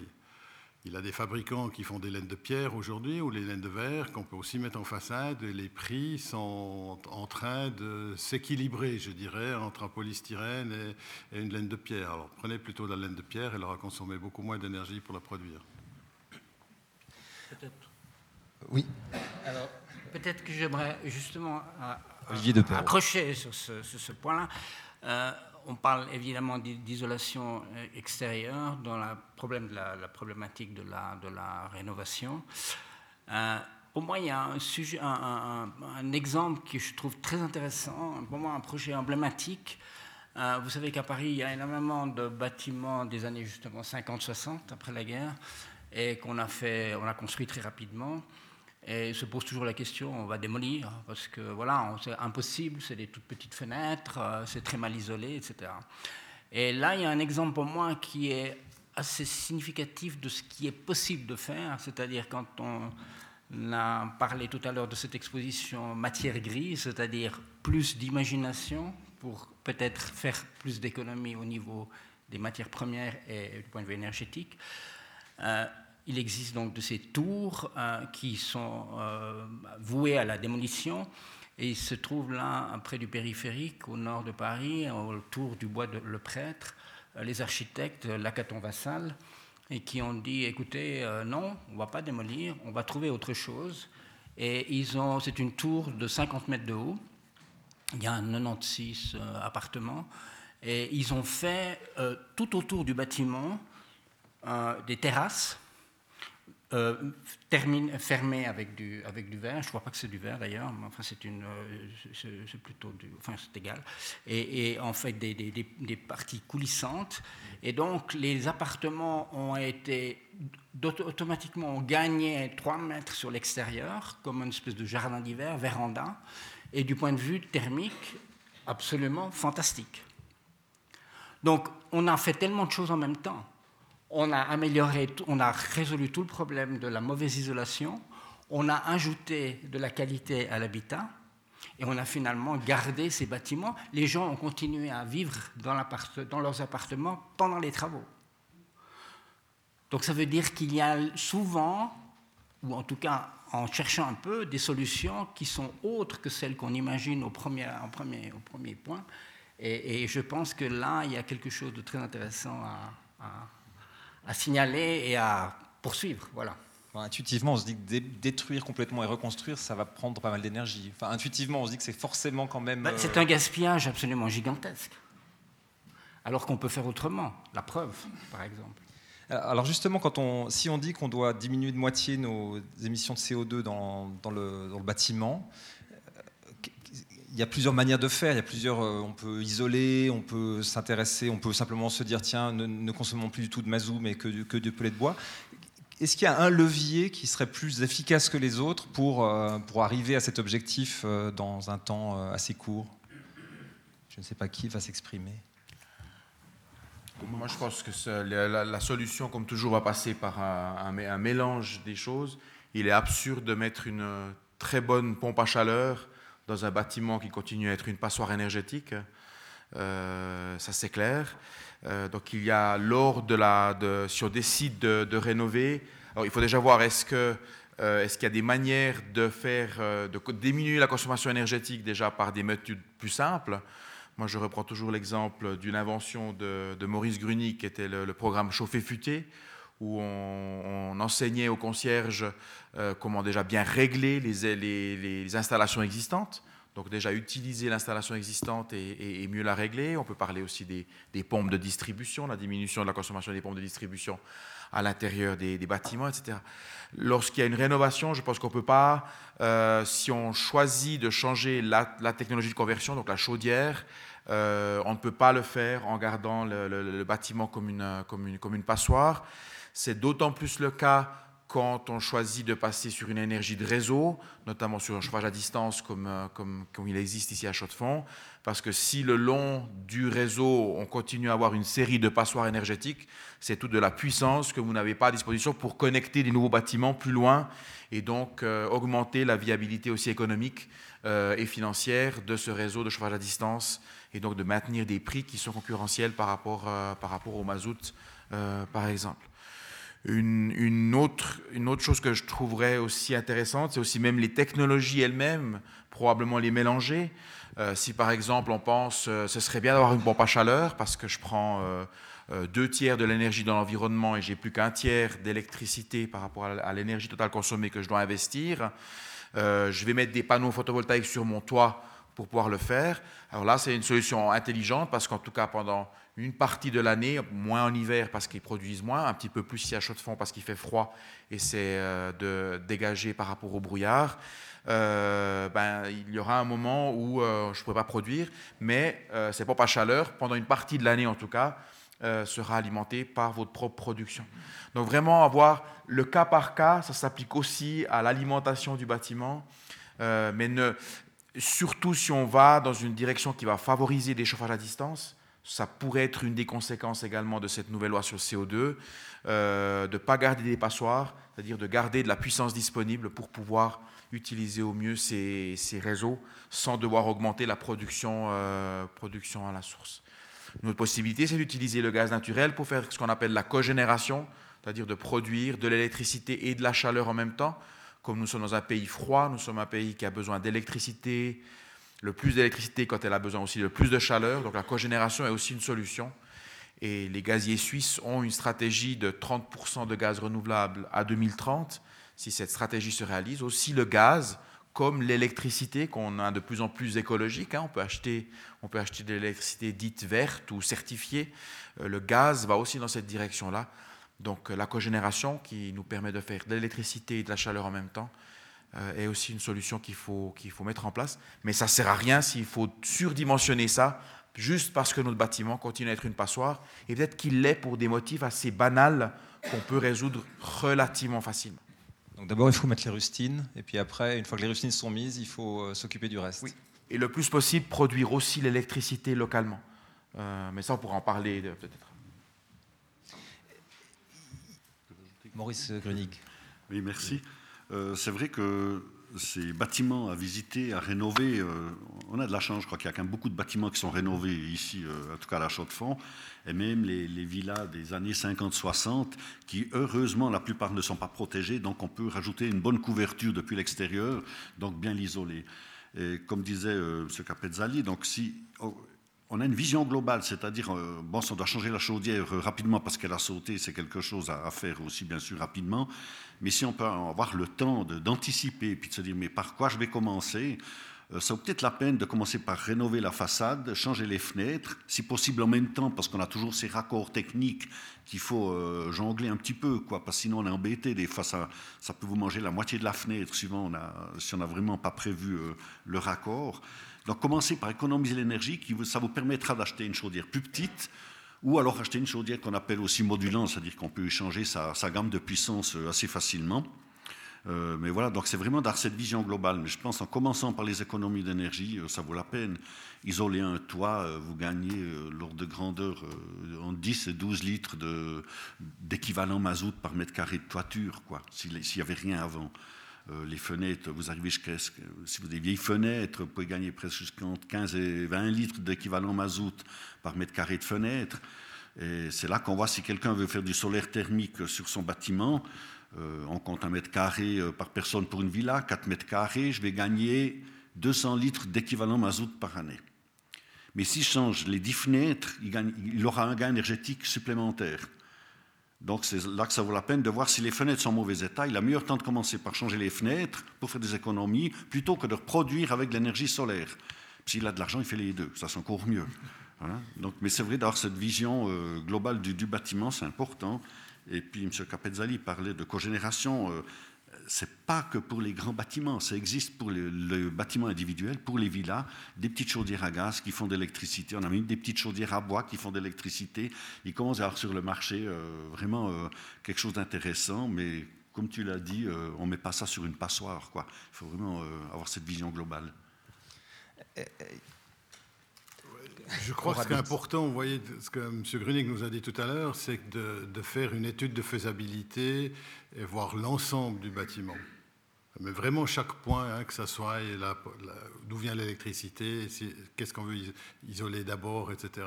Et parce que ça, c'est une influence, tant qu'on peut le déduire encore des impôts, on ne sait pas combien de temps ça va durer. C'est-à-dire, vous pouvez aussi faire un plan financier quand est-ce que vous voulez faire les investissements en fonction des urgences, de la qualité énergétique ou de la de la technique du bâtiment, et comme ça de prendre les bonnes résolutions. Je voulais juste qu'on dise un mot sur ces, manières, de, ces, de, mesurer justement la, performance d'un bâtiment. On a, parlé des bilans carbone, on entend parler euh, d'isolation, de consommation au mètre carré. Euh, il y, a pas mal de notions différentes. Et puis pour, le, pour les gens qui ne sont pas du métier, ce qui est mon cas, ce n'est pas, pas évident de savoir euh, c'est quoi ces chiffres, comment on gère ça? je vais vous donner un petit truc tout simple. On fait ça depuis plus de 30 ans. Euh, c'est ce qu'on appelle l'indice dépenses d'énergie du bâtiment. Donc, ce qu'il faut, c'est connaître votre bâtiment. Soit vous avez les plans, soit vous avez accès à pied, vous faites des grands pas autour de votre bâtiment, vous mesurez une longueur et une largeur du bâtiment, ça vous donne une surface chauffée. Donc, avec les murs extérieurs. On n'est pas à 50 cm près, hein. donc vous pouvez marcher, c'est vraiment la règle du, du pouce. Donc, vous faites une surface par étage. Si vous avez deux étages, vous faites x2. Euh, on tient compte bien sûr des corridors parce qu'ils sont au-dessus de, 10 degrés. Par contre, si au sous-sol vous avez euh, deux locaux qui ne sont pas chauffés et puis à côté une chambre, il ben, faut rajouter cette chambre, je dirais, vous évaluez un petit peu la grandeur des murs, etc. Donc c'est la surface de votre bâtiment fois le nombre d'étages. Ensuite, vous prenez votre consommation d'énergie, si possible en litres de mazout ou en mètres cubes de gaz. Ça, c'est un peu le plus simple. Après, je vous donnerai, il y a quand même un petit site qui vous permet de faire les conversions plus facilement. Mais vous prenez votre consommation d'énergie, je sais pas, vous êtes à 3000 litres euh, de consommation de mazout par année, et si vous avez 300 euh, mètres carrés, passez une grande maison, vous êtes à 10 litres. Donc vous allez consommer 10 litres de mazout par mètre carré. Qu'il eau chaude ou pas, peu importe. C'est vraiment une règle, un petit peu savoir où on est. Euh, c'est assez facile à se rappeler parce que si vous êtes à zéro, c'est magnifique, c'est du minergie plus euh, trois fois, donc c'est bien. Euh, si vous êtes à 30, c'est la catastrophe énergétique. Donc là, vous pouvez même partir ce soir déjà si vous avez un projet de rénovation, on vous laisse partir, si vous avez déjà fait le calcul en tête. Donc 30 litres, c'est vraiment quelque chose de, de, très très grave. Donc là, il y a des grandes améliorations. Un bâtiment des années 1900 où on n'a rien fait, on est plutôt autour des 20 litres. Cela a commencé de changer des fenêtres, poser des vannes thermostatiques, on va descendre à 15. C'est les bâtiments des années 70, lors de grandeur. Et ensuite, on va diminuer, diminuer, diminuer. Donc, pour arriver maintenant dans les constructions neuves, on essaye d'être à 4, 5 litres, en tout cas sur papier, parce qu'après, il faut encore voir le, comportement des usagers qui rentrent aussi en ligne de compte. Mais euh, voilà, donc vous passez de 0 à 30 et ça vous donne un petit peu un bilan énergétique. Et on a un site de la Confédération qui s'appelle Énergie Environnement. Si vous vous rappelez, on avait un petit journal qui était distribué dans toutes les boîtes aux lettres il y a quelques années en arrière. Maintenant, il est remplacé par un site internet qui s'appelle énergieenvironnement.ch. Et là, vous pouvez rentrer vos consommations, la surface de votre maison, et il vous fait directement un petit graphique euh, pour vous dire où vous êtes. Quoi. Il ne va pas vous dénoncer, donc si vous êtes dans des chiffres catastrophiques. Mais par contre, ils vont, ils vont donner une liste d'adresses euh, pour vous renseigner. Donc voilà, ça c'est vraiment euh, une règle du pouce pour savoir déjà votre bâtiment, à quoi il en est. petit supplément de, ou grand supplément de, de, de Perrault euh, Je viens un petit peu euh, comme ça sur l'extérieur en disant bon, euh, c'est vrai qu'on on parle toujours de l'énergie due au fonctionnement des bâtiments. Et c'est la chose qui, qui, marche bien. On a des calculs, on peut, faire, on peut déterminer les isolations, etc. Donc tout ça, c'est absolument bien mis en place, c'est bien maîtrisé. Et ce n'est pas étonnant justement que les autres aspects écologiques euh, du bâtiment, je, reviens un petit peu sur mon sujet, euh, ne sont pas impliqués. On parle tout à l'heure d'énergie grise, mais qui à, peine, euh, qui à peine entre dans les normes, dans les labels. ça devient quand même un sujet de plus en plus.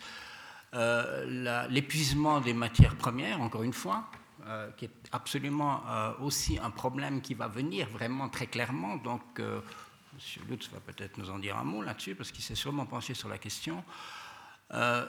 Imaginez bien que vous avez plus de 3000 permis de démolition en Suisse par année, donc ça représente une quantité invraisemblable de bâtiments qui sont démolis pour une efficacité énergétique de fonctionnement.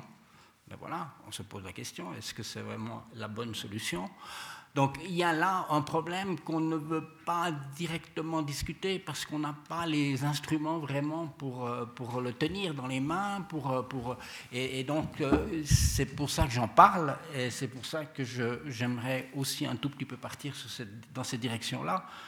Euh, parce que c'est peut-être un sujet peut-être un peu plus difficile à, saisir, mais qui n'est pas moins euh, présent et important.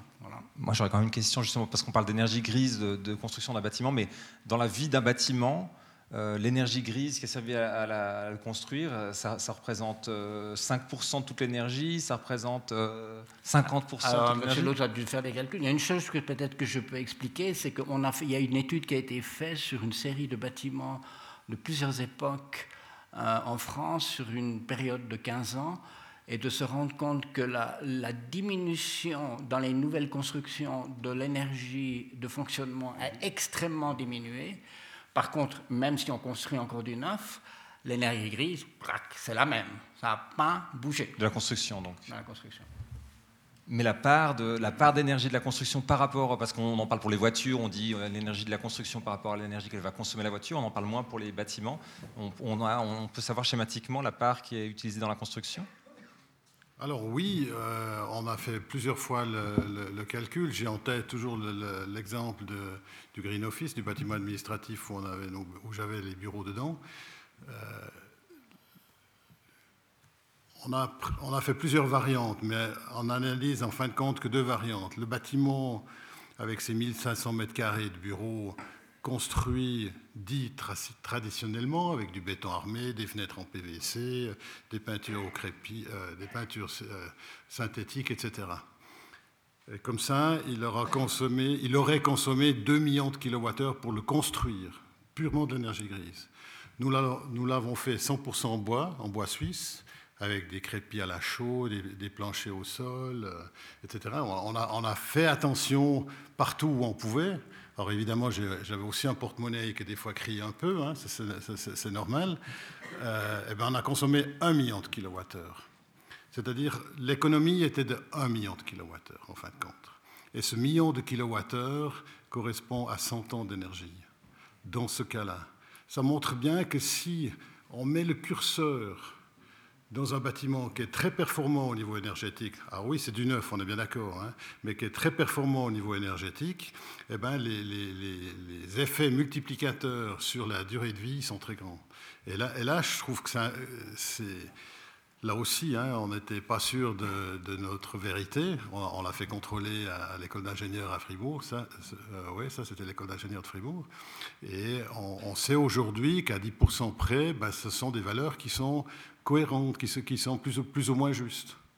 Ça montre bien, si vous achetez un produit euh, je suis un peu allergique à tout ce qui est chinois parce que bientôt, bientôt on aura même des poulets chinois dans nos assiettes.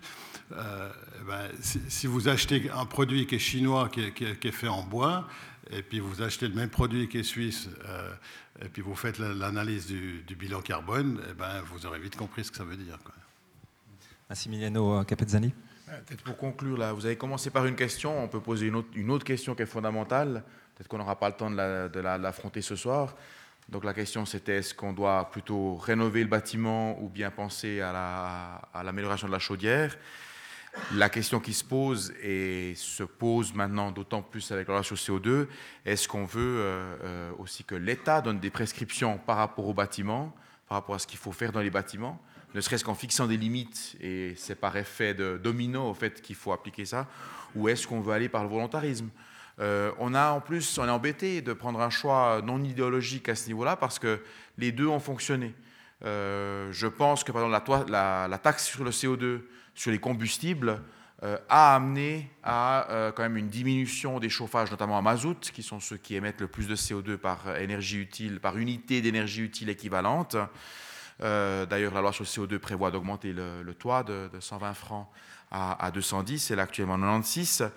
Euh, mais par exemple, dans le cas de l'industrie, qui est restée sur des bases très volontaristes, d'ailleurs, si vous essayez de trouver des objectifs pour l'industrie dans la stratégie énergie 2050, bah, partez aussi vite maintenant parce que vous n'allez pas trouver grand-chose, parce que justement, euh, l'industrie s'y est pris très très tôt, et d'ailleurs a atteint des objectifs assez, euh, assez emblématiques sur une base volontariste plutôt de conviction, d'auto-organisation au sein des, cercles industriels, par exemple avec des institutions comme la ENEC, etc. Donc les deux possibilités sont aussi, sont aussi sur la table.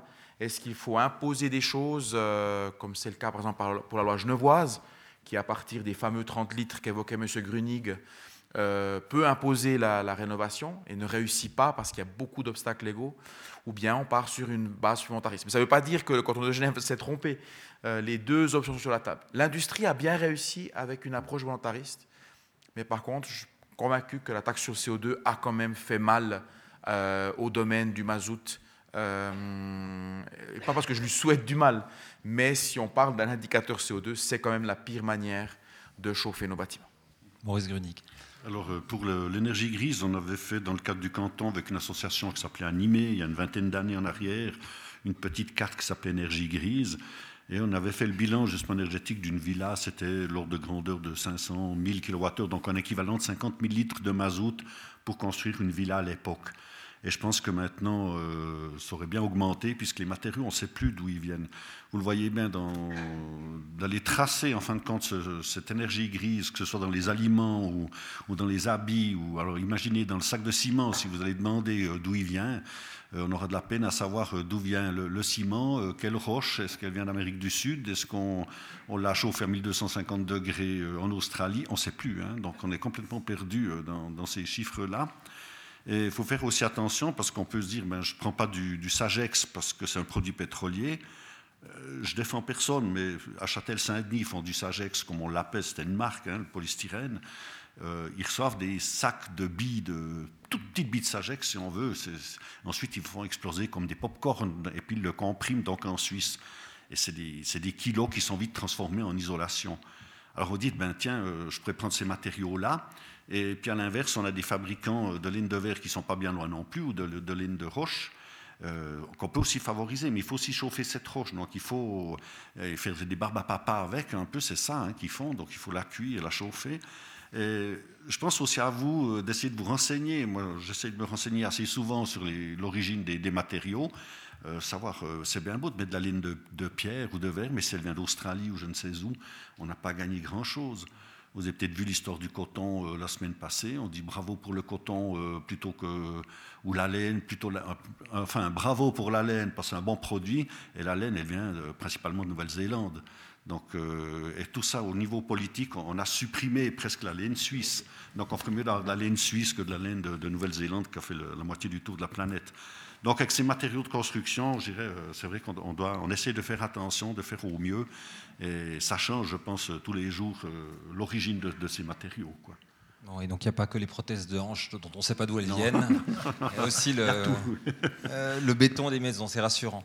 Bon, je pense qu'il est temps que le public prenne le pouvoir et en tout cas puisse poser des questions à nos, à nos invités. Pour ça, il faut demander le sceptre. non, mais évidemment, on a une bonne demi-heure devant nous pour les questions, donc profitez, vous avez euh, des experts. Merci, monsieur, ça commence tout de suite. Oui, bonsoir, Aël Kistler. J'aurais une question spécifiquement à monsieur Lutz, puisqu'il a un bâtiment et qu'il a l'occasion d'en faire les mesures en, long et en large. Est-ce que vous avez constaté un, écart de performance entre ce qui avait été calculé et ce que vous avez effectivement consommé? Parce qu'il y a une, étude genevoise qui a été faite relativement récemment et où on, a calculé euh, un certificat équivalent CECB, machin, et on s'est rendu compte qu'en réalité, malgré tous les, meilleurs calculs et on peut dire la bonne façon euh, des, maîtres, euh, enfin des, maîtres d'œuvre, il y a un écart en gros du simple au double. Ça serait bien que vous vulgarisiez un tout petit peu votre question pour qu'on la comprenne tous. Ok. Euh, alors, en fait, il y a eu des bâtiments qui ont été rénovés euh, sur le canton de Genève. Et en principe, on, dit, bah, après rénovation, votre bâtiment il va consommer tant de kilowattheures équivalent euh, pétrole par mètre carré de surface de référence énergétique. Le 0 à 30 litres dont, on parlait. Exactement. Et ils se sont rendus compte, après pointage sur certains projets, qu'en réalité, ils consommaient le double que ce qui avait été calculé et planifié initialement. D'où la question de savoir, avec un, architecte qui a l'occasion de mesurer effectivement, d'avoir fait les calculs avant et de pouvoir mesurer après euh, construction ou respectivement rénovation, je ne sais pas, euh, est-ce que cet égard de performance existe? Et si oui, de, de combien? Merci pour la double question. Voilà. Alors, je vais vous donner deux, trois petits exemples qui, sont significatifs. On a fait à Bremgarten, dans le canton de Berne, de, l'habitat groupé, très écologique. Bon, il a déjà 30 ans de ça, je crois. Et euh, où, euh, évidemment, on a bien pu contrôler la consommation énergétique. Et puis, c'était toujours trois maisons, c'est-à-dire il y en avait un en sandwich et puis deux, maisons sur les bords, et puis ça fois deux. Et on a constaté que les deux maisons qui étaient en sandwich ont pratiquement doubler leur consommation par rapport à celle de côté. Et ça, on était très étonnés euh, de savoir, de savoir pourquoi. Et puis c'est un ingénieur euh, bernois, je crois, à l'époque, qui avait euh, recontrôlé ceci, et il a eu apparemment une erreur. Alors, je, je peux plus, c'est trop vieux, hein, je ne peux plus vous dire ça très précisément. On a fait d'autres calculs dans du neuf. On a été on a eu la chance d'être très précis. Le bâtiment administratif que je disais tout à l'heure, on avait calculé qu'on aurait à peu près 2 euh, tonnes de pellets euh, par année, c'est-à-dire à peu près 700 francs de frais de chauffage, et ça s'est avéré tout à fait exact. je pense que ça provient aussi des programmes informatiques. Hein, et comment est utilisé le programme informatique Parce que c'est vrai qu'on peut être très précis avec les programmes informatiques. Euh, en lui donnant des valeurs justes. Et puis aussi, on peut le faire ça très rapidement, et puis en demi-heure, vous l'avez fait. Hein. Et que là, il y a des différences qui sont très grandes, c'est assez, euh, assez compréhensible. Voilà ce que je peux vous dire. Les programmes informatiques, mais pas, pas la malhonnêteté éventuelle d'un quelqu'un qui veut faire croire que son bâtiment sera très très vertueux au niveau environnemental. Je pense pas parce que parce que en général, le calcul, le bilan thermique, c'est rarement l'architecte qui fait. Non, non, mais. En, Pas de commentaire. En, en, général, c'est le bureau d'ingénieur qui fait. Et, mais il est, il est, mandaté par, par l'architecte. Et j'entends qu'il est là des connivences par derrière, dire écoute, tu dois faire ton bâtiment 30% euh, meilleur que la réalité. Enfin, je crois. Je ne l'ai jamais vécu, mais je ne pense pas. De l'importance de séparer les pouvoirs. On a une autre question, une remarque ici? Bonsoir, monsieur. Euh, je vous remercie. Premièrement, j'aimerais savoir quel est l'équivalent gaz de vos 30 litres de mazout en mètres cubes de gaz? Alors, ça fait 30 euh, mètres cubes de gaz ou 300 kWh de gaz. Euh, 300, 30 000. 30 litres de mazout, 30, 30, mètres cubes de gaz. Voilà, ça c'est identique. Et vous faites x 10 pour des kilowattheures. Ok, merci beaucoup. Euh, concernant euh, les rénovations, j'ai été maître d'œuvre d'une très grande rénovation à Zurich, euh, une beaucoup plus modeste à Neuchâtel et un bâtiment neuf. Dans les cas de Zurich, où ben, les façades étaient protégées, parce que la ville s'est arrangée pour protéger les façades quand ils ont su qu'il y avait une éventuelle, un éventuel reconstruction, vous dites que l'énergie grise qu'on peut mettre dans un bâtiment rénové va être assez importante. Mais tout ce qui existe déjà est une énergie grise entière, donc, à mon avis, on fait quand même une économie quand on fait une rénovation. Alors, une économie en consommation d'énergie ou bien en énergie grise En, énergie grise. En énergie grise. Alors, vous avez un. Vous avez déjà une enveloppe, n'est-ce pas? Bon. Ensuite, à l'intérieur, vous faites des transformations, mais on ne veut pas dire de fond en comble, c'est un hôtel en l'occurrence. Donc vous êtes lié au rythme des fenêtres, etc. Vous faites votre rénovation. Ça va quand même vous coûter beaucoup moins cher, et je pense par conséquent en énergie grise aussi, si vous faites une rénovation que mm. si vous démolissez et refaites à neuf. Oui, tout à fait. Ok, on est d'accord là-dessus. Et en plus, euh, ces anciennes, pardon, ces anciennes constructions, euh, l'autre, elle date de 1862, la première, c'est 1876. À Neuchâtel, c'est 1862. Donc on a des murs suffisamment épais, etc. Les déperditions se feraient plutôt au niveau des fenêtres, comme vous l'avez dit, mais on les change au niveau de la toiture. Donc, par rapport à votre, vos exposés, où on est pour la rénovation ou pour le neuf, je pense que la rénovation vaut quand même la peine d'être euh, appliquée. Et c'est ce qu'on fait, je pense, dans 98% des cas, je dirais. On, va rénover euh, aussi euh, tous ces bâtiments. C'est dommage de tout démolir euh, au, nom de, maisons Minergie. On peut faire du Minergie avec de l'existant. Donc, euh, pour moi, je ne suis pas favorable à démonter le tout. juste être un mot sur l'isolation des, des, vieux bâtiments. Donc, si vous vouliez construire maintenant une maison en béton parce que vous adorez le béton puis vous voulez correspondre au nombre d'isolation, vos murs, ils doivent à peu près avoir 9 mètres d'épaisseur pour isoler votre bâtiment. Donc ça, c'est presque un, un, bunker de 9 mètres de côté, à toit de béton, donc 18 mètres carrés, 18 euh, mètres de côté, pardon, euh, pour avoir votre bunker. Si vous avez des murs en moellon, on est plutôt autour des 3, autour des 3 mètres équivalents. Si on voulait construire une nouvelle maison en mur en moellon, je devrais mettre 3 mètres de mur en moellon, ou 2 mètres 40 de briques, ou 90 cm de bois mais je peux aussi mettre 10 cm de bon polyuréthane ou 20 cm de laine de pierre, mais je n'ai pas d'inertie. Donc c'est pour ça qu'on doit avoir vraiment ce mélange des matériaux à l'intérieur du bâtiment. Il y a aussi une question de, santé de l'habitat hein, qu'on n'a pas évoqué ici ce soir, et puis tous les problèmes liés encore à, l'humidité, quand on change les fenêtres, ça, moisit euh, ou ça moisissait pas avant, enfin, etc. Donc là on pourrait faire encore, on peut encore rester une semaine si vous voulez, mais il y a de quoi encore débattre sur chaque bâtiment. Euh, et peut-être un point important que souvent on ne fait pas, si vous rénovez un bâtiment, il faut y dire au chauffage.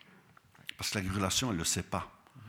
Donc vous allez changer vos fenêtres, vous allez isoler votre toit, et le chauffage, il va vous mettre de l'eau chaude comme avant. Donc vous allez gagner 2 degrés, et c'est les 14% de chauffage que vous auriez aimé économiser. Donc vous allez revenir vers nous euh, deux ans après, et dire Ouais, bon, ça n'a pas réussi, euh, je n'ai pas économisé d'énergie parce que le chauffage, on n'y a pas dit. Donc il ne faut pas oublier de régler le chauffage après chaque rénovation.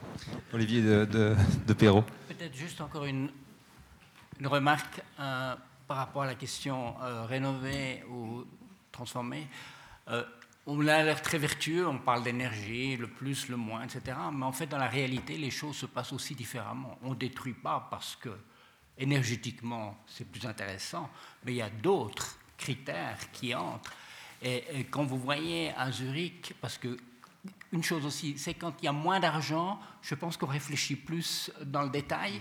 Quand il y a beaucoup d'argent, et c'est un des problèmes en Suisse, beaucoup d'argent, et je vois ça à Zurich, on démolit des choses pour des critères complètement différents que des questions d'énergie. Donc il faut être aussi conscient de ça. Donc là, il y a quelque chose aussi à dire, il y a aussi quelque chose à faire.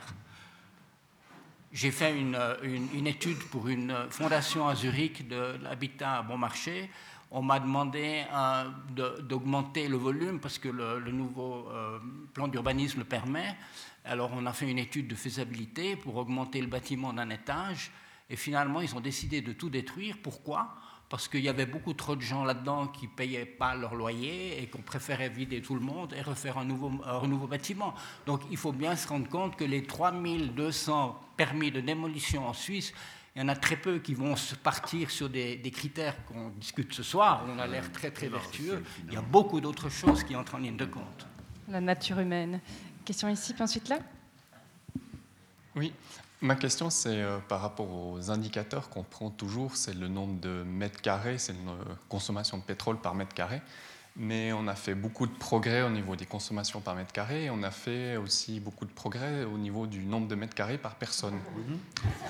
Ça, c'est une autre problématique dont, on ne parle pas tellement. On fait des magnifiques euh, maisons Minergie, des villas individuelles de, je sais pas, 100, 200 mètres carrés pour, pour 4 personnes.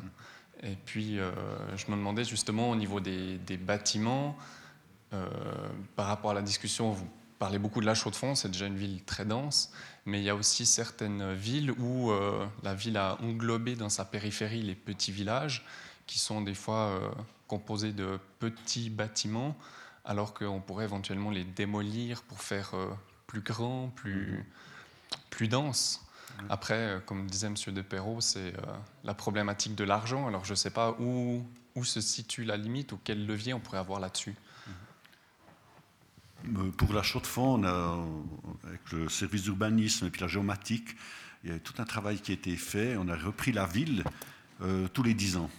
Et on a rajouté chaque fois tous ces bâtiments, tous ces bâtiments. Et si on regarde depuis les, années, euh, même 50, on était euh, aussi 37, 38 000 personnes à la chaux de fond. On est toujours le même nom, mais la ville, elle s'agrandit, elle s'agrandit. Euh, c'est vrai que c'est, ça c'est dramatique. On espère en tout cas que les nouveaux bâtiments consomment beaucoup moins. Donc même qu'on va peut-être doubler la surface habitable, ils devraient en tout cas consommer moins que, que l'ancien bâtiment. Mais c'est vrai qu'on est, gourmand en, terrain, ça c'est vrai. Et ça, on devrait avoir les chiffres du nombre de mètres carrés par, euh, par habitant en fait. Euh. On est à 50 mètres, 50 mètres habitants par habitant actuellement. Oui, je pense. et, on était, et avant On était à 25 ou quelque chose comme ça. Donc, euh, je veux dire, Zurich, c'est très intéressant aussi. Oh, il y a eu tout le, nouveau euh, Bauzone-Ordnung, donc c'est-à-dire le, plan d'urbanisme de toute la ville de Zurich. Et on est un peu moins de 300 000 habitants. Et alors on dit, oui, dans les prochains 20 ans, on va, on va être 3000, 3000, 300, pardon, 330 000. Euh, il faut construire, il faut construire. Mais on voit, il y a 50 ans, il y avait la même population, la même chose que ce que vous dites sur la chaux de fond, la même population avec une ville complètement réduite par rapport à ce qu'on veut. Donc, mais cette discussion-là, elle n'entre absolument pas dans les, dans les discussions publiques. Mhm. C'est pas Hong Kong, quoi. Hein. Massimiliano Capazzali. juste un tout petit complément. Euh, mardi, euh, avec, la, avec, une délégation de la, de la SIA, donc la Société des ingénieurs et des architectes, on a pris le petit déjeuner avec euh, une série de parlementaires qui étaient venus pour ce petit déjeuner avant de commencer la, la session à 8 heures, avec le débat sur la, la, loi, la loi sur le CO2. On avait aussi un conseiller national de Neuchâtelois, M. Maire était là. Euh, et on a essayé de parler de ce genre de choses. Et euh, avec les collègues, on a pris une, équation qui s'appelle l'identité de Kaya. Ça vous dit rien du tout euh, Moi, jusqu'à il y a deux ans, ça ne me disait rien du tout non plus quand j'ai commencé à gratter sur le CO2. En fait, on essaie de décomposer l'émission de CO2 dans, ses composantes et d'où elle provient. Alors, on, peut la décomposer par rapport à l'énergie, par rapport à l'énergie par mètre carré, etc. Et on peut faire une équation où on décompose un petit peu ces sources. Et l'idée, c'était de leur montrer qu'il y a donc une série de choses qu'on peut faire par la technologie. Et notamment, euh, il y a une partie de l'équation, on voit très bien, bah, c'est l'efficacité énergétique, donc c'est la stratégie énergétique 2050 qui va l'approcher. Une autre partie dépend du CO2 par unité d'énergie dont vous avez besoin. Ça, c'est la loi sur le CO2 qui va déterminer. Et une série d'autres facteurs qui n'ont plus rien à voir avec la technologie. Et on a essayé de faire des scénarios avec les collègues de l'EMPA à Dubendorf, où on voit que ce qu'on peut améliorer du point de vue technologique est rattrapé par les autres facteurs qui sont des facteurs socio-économiques. C'est l'effet rebond, quoi. C'est la télévision toujours Alors, plus grande. Alors, c'est une espèce d'effet rebond, mais c'est surtout, si on s'adresse seulement à la technologie, on ne va pas pouvoir contrôler ces... Et on voyait très bien les termes qui dépendent de la LAT, par exemple, la loi sur l'aménagement du territoire. Euh, on a voté sur Ecopop dans ce pays il y a quelques ans qui s'attaque à un autre, euh, ben, on fait des calculs si je vous permettez l'expression, par tête de pipe, mais EcoPop demandait de demander le, le nombre de têtes de pipe. D'accord? Donc, mais bien sûr, c'est des décisions. La technologie, c'est relativement neutre. On peut être pour ou contre une technologie, et d'ailleurs se dévorer en étant pour ou contre une technologie. Le débat sur le nucléaire le, démontre. Mais quand on va toucher ce genre de, de, sujet, c'est bien sûr, y a des questions éthiques, il y a des questions d'approche, sociologiques, etc., et beaucoup plus délicates. Et on a des scénarios où, au fait, tout ce qu'on a gagné du point de vue technologique est remangé par ces aspects-là qui dépendent, mais pas parce que Simplement, c'est plus difficile et les décisions politiques sont plus difficiles et bien sûr beaucoup plus euh, compliquées que juste améliorer le rendement du pompe à chaleur. Politiquement plus risqué. Maurice. Euh, je reviens un petit peu à, ce principe qu'on agrandit toujours plus euh, nos bâtiments on peut faire aussi des statistiques avec une mariée très belle ou moins belle. Hein. Les statistiques qu'on a dans le canton de consommation d'énergie, je pense que ça fait 30 ans que je demande qu'on doit tenir compte de ces surfaces chauffées. Chaque année, il semble qu'on consomme plus d'énergie qu'avant, mais on a une augmentation de surface chauffée qui est énorme. On a des immenses entreprises. Enfin, je ne suis pas contre, mais j'entends on n'a pas vraiment moyen. Je pense que les statistiques, c'est les, plus grands mensonges, je pense qu'on peut avoir, parce qu'on peut, dire, on peut faire dire ce qu'on veut. Donc voilà. Mais c'est vrai qu'on construit euh, toujours plus, toujours plus grand, euh, toujours plus beau, toujours plus loin. Euh. et en fin de compte, je crois, pour parler aussi des maisons Minergie, là, on va grappiller des litres de mazout par année, et puis on fait rien pour la deuxième voiture qui est devant la maison, qui vend griller 1200 litres. Effectivement, ça dépend toujours comment on pose les questions. Notre remarque ou question ici Bonsoir. Euh, voilà, je voulais vous faire part un petit peu de mon expérience professionnelle. Donc, j'ai réalisé euh, un, des, premiers bâtiments Minergie dans, à la Chaux de Fonds, donc, qui était un bâtiment locatif. Il s'agit des immeubles Industrie 3.5, 5, à, à la Chaux de Fonds. Je pense que M. Grunig, vous, en connaissez. Euh, le problème, c'est que ces, bâtiments ont été réalisés avec les anciens labels Minergie, donc il y a un certain temps déjà. Euh, à l'époque, le label Minergie, tout comme euh, le label enfin, actuel, imposait une ventilation contrôlée. Or, il se trouve qu'actuellement, on a des exigences légales, euh, celles du MOPEC, qui se rapprochent de celles que j'ai réalisées il y a une vingtaine d'années, sans la problématique, enfin, sans l'obligation d'avoir de la ventilation. J'aimerais bien savoir ce que vous en pensez par rapport à la physique du bâtiment. Parce que vous avez parlé du, problème de la physique du bâtiment, des bâtiments qui pouvaient se, Tout à fait. nous tomber sur la tête. Euh, voilà. Alors là, vous, on touche aussi un autre point sensible, c'est que la, vie a changé dans nos bâtiments. Je pense qu'il y a 50 ans en arrière, il y avait toujours quelqu'un dans le logement qui aérait, euh, qui allait en commission, qui revenait, qui faisait à manger. Donc on avait une vie, le bâtiment vivait. Et maintenant, à 8 heures le matin, il n'y a plus personne dans les appartements. Donc on pourrait aussi peut-être faire des économies euh, d'énergie. Là, c'est un autre créneau, mais peut-être d'arrêter le chauffage pendant ces périodes-là. Donc je reviens à 50 ans en arrière, on n'a pas besoin de ventiler les bâtiments. Ensuite, on a changé les fenêtres, le bâtiment devenait assez étanche. On a isolé, euh, ça, de toute façon, le bâtiment est quand même assez étanche, à part les fentes qu'il y a dans le parquet. Euh, donc euh, c'est vrai que ce bâtiment commençait de moins bien respirer. Puis quand les gens sont partis au travail, ben, ils ne respiraient plus du tout ce bâtiment. Donc euh, là, Minergie a décidé de faire ce renouvellement d'air contrôlé, c'est-à-dire même s'il n'y a personne à la maison, eh bien, il faut qu'on change un petit peu l'air, en tout cas, parce que sinon on aura des, des surprises, parce qu'on va augmenter le taux d'humidité à l'intérieur du bâtiment et peut-être avoir des moisissures dans certains endroits. Alors si maintenant ils reviennent en arrière, c'est peut-être parce qu'on a rouvert les fenêtres, puisque les fenêtres qui avaient des bons joints, maintenant on fait des petites ouvertures dans, les cadres pour ramener un petit peu d'air naturellement dans le bâtiment. C'est vraiment pas si simple de, gérer ces bâtiments et chaque cas est de nouveau très différent. Euh, un, bâtiment euh, trop étanche, il n'est pas bon non plus, donc ça c'est clair. Une ventilation, maintenant, si vous avez un bâtiment Minergie, ce changement d'air, il va vous consommer pas mal d'énergie par rapport au bilan annuel du bâtiment. Donc ça vaut la peine de mettre un petit ventilateur avec une récupération de chaleur. Comme ça, vous allez aussi euh, récupérer un peu de cette énergie qui s'en va dehors normalement. Mais avoir chaque bâtiment, et puis peut-être juste dans, les exemples, on parle changeant de fenêtre aussi. On a eu des tours où on a changé les fenêtres, donc on a mis des bons modèles à trois joints, euh, etc. Les gens se plaignaient, après d'avoir changé les fenêtres, non pas des moisissures, mais du bruit des voisins. Qu'est-ce qu'on fait dans ce cas-là? J'entends les fenêtres étaient tellement bien qu'on n'entendait plus la rue, on entendait plus ce bruit de fond des 30-32 décibels. Et ils se plaignaient parce qu'ils entendaient la brosse à dents, la toilette du voisin. Vous faites quoi, j'entends? C'est difficile. de, gérer tous ces problèmes qu'on a des fois dans des bâtiments. Et puis là, la, ventilation, je pense que ça vaut la peine de, faire attention. Si on a un bâtiment qui est bien rénové, qui a des bonnes barrières vapeur, etc., je pense qu'on pourrait limiter ce, taux de renouvellement d'air automatique. Mais le, changement, c'est surtout le, les habitudes. J'entends des, gens qui ont complètement changé et qui méritent maintenant de, ventiler donc, ces, bâtiments. Enfin, je ne sais pas si j'ai répondu à votre question, mais s'ils reviennent en arrière, euh, je sais pas, je sais pas où on va. Euh, je suis pas au courant des toutes dernières nouveautés de Minergie. Je sais pas si Conrad, euh, tu peux rajouter quelque chose.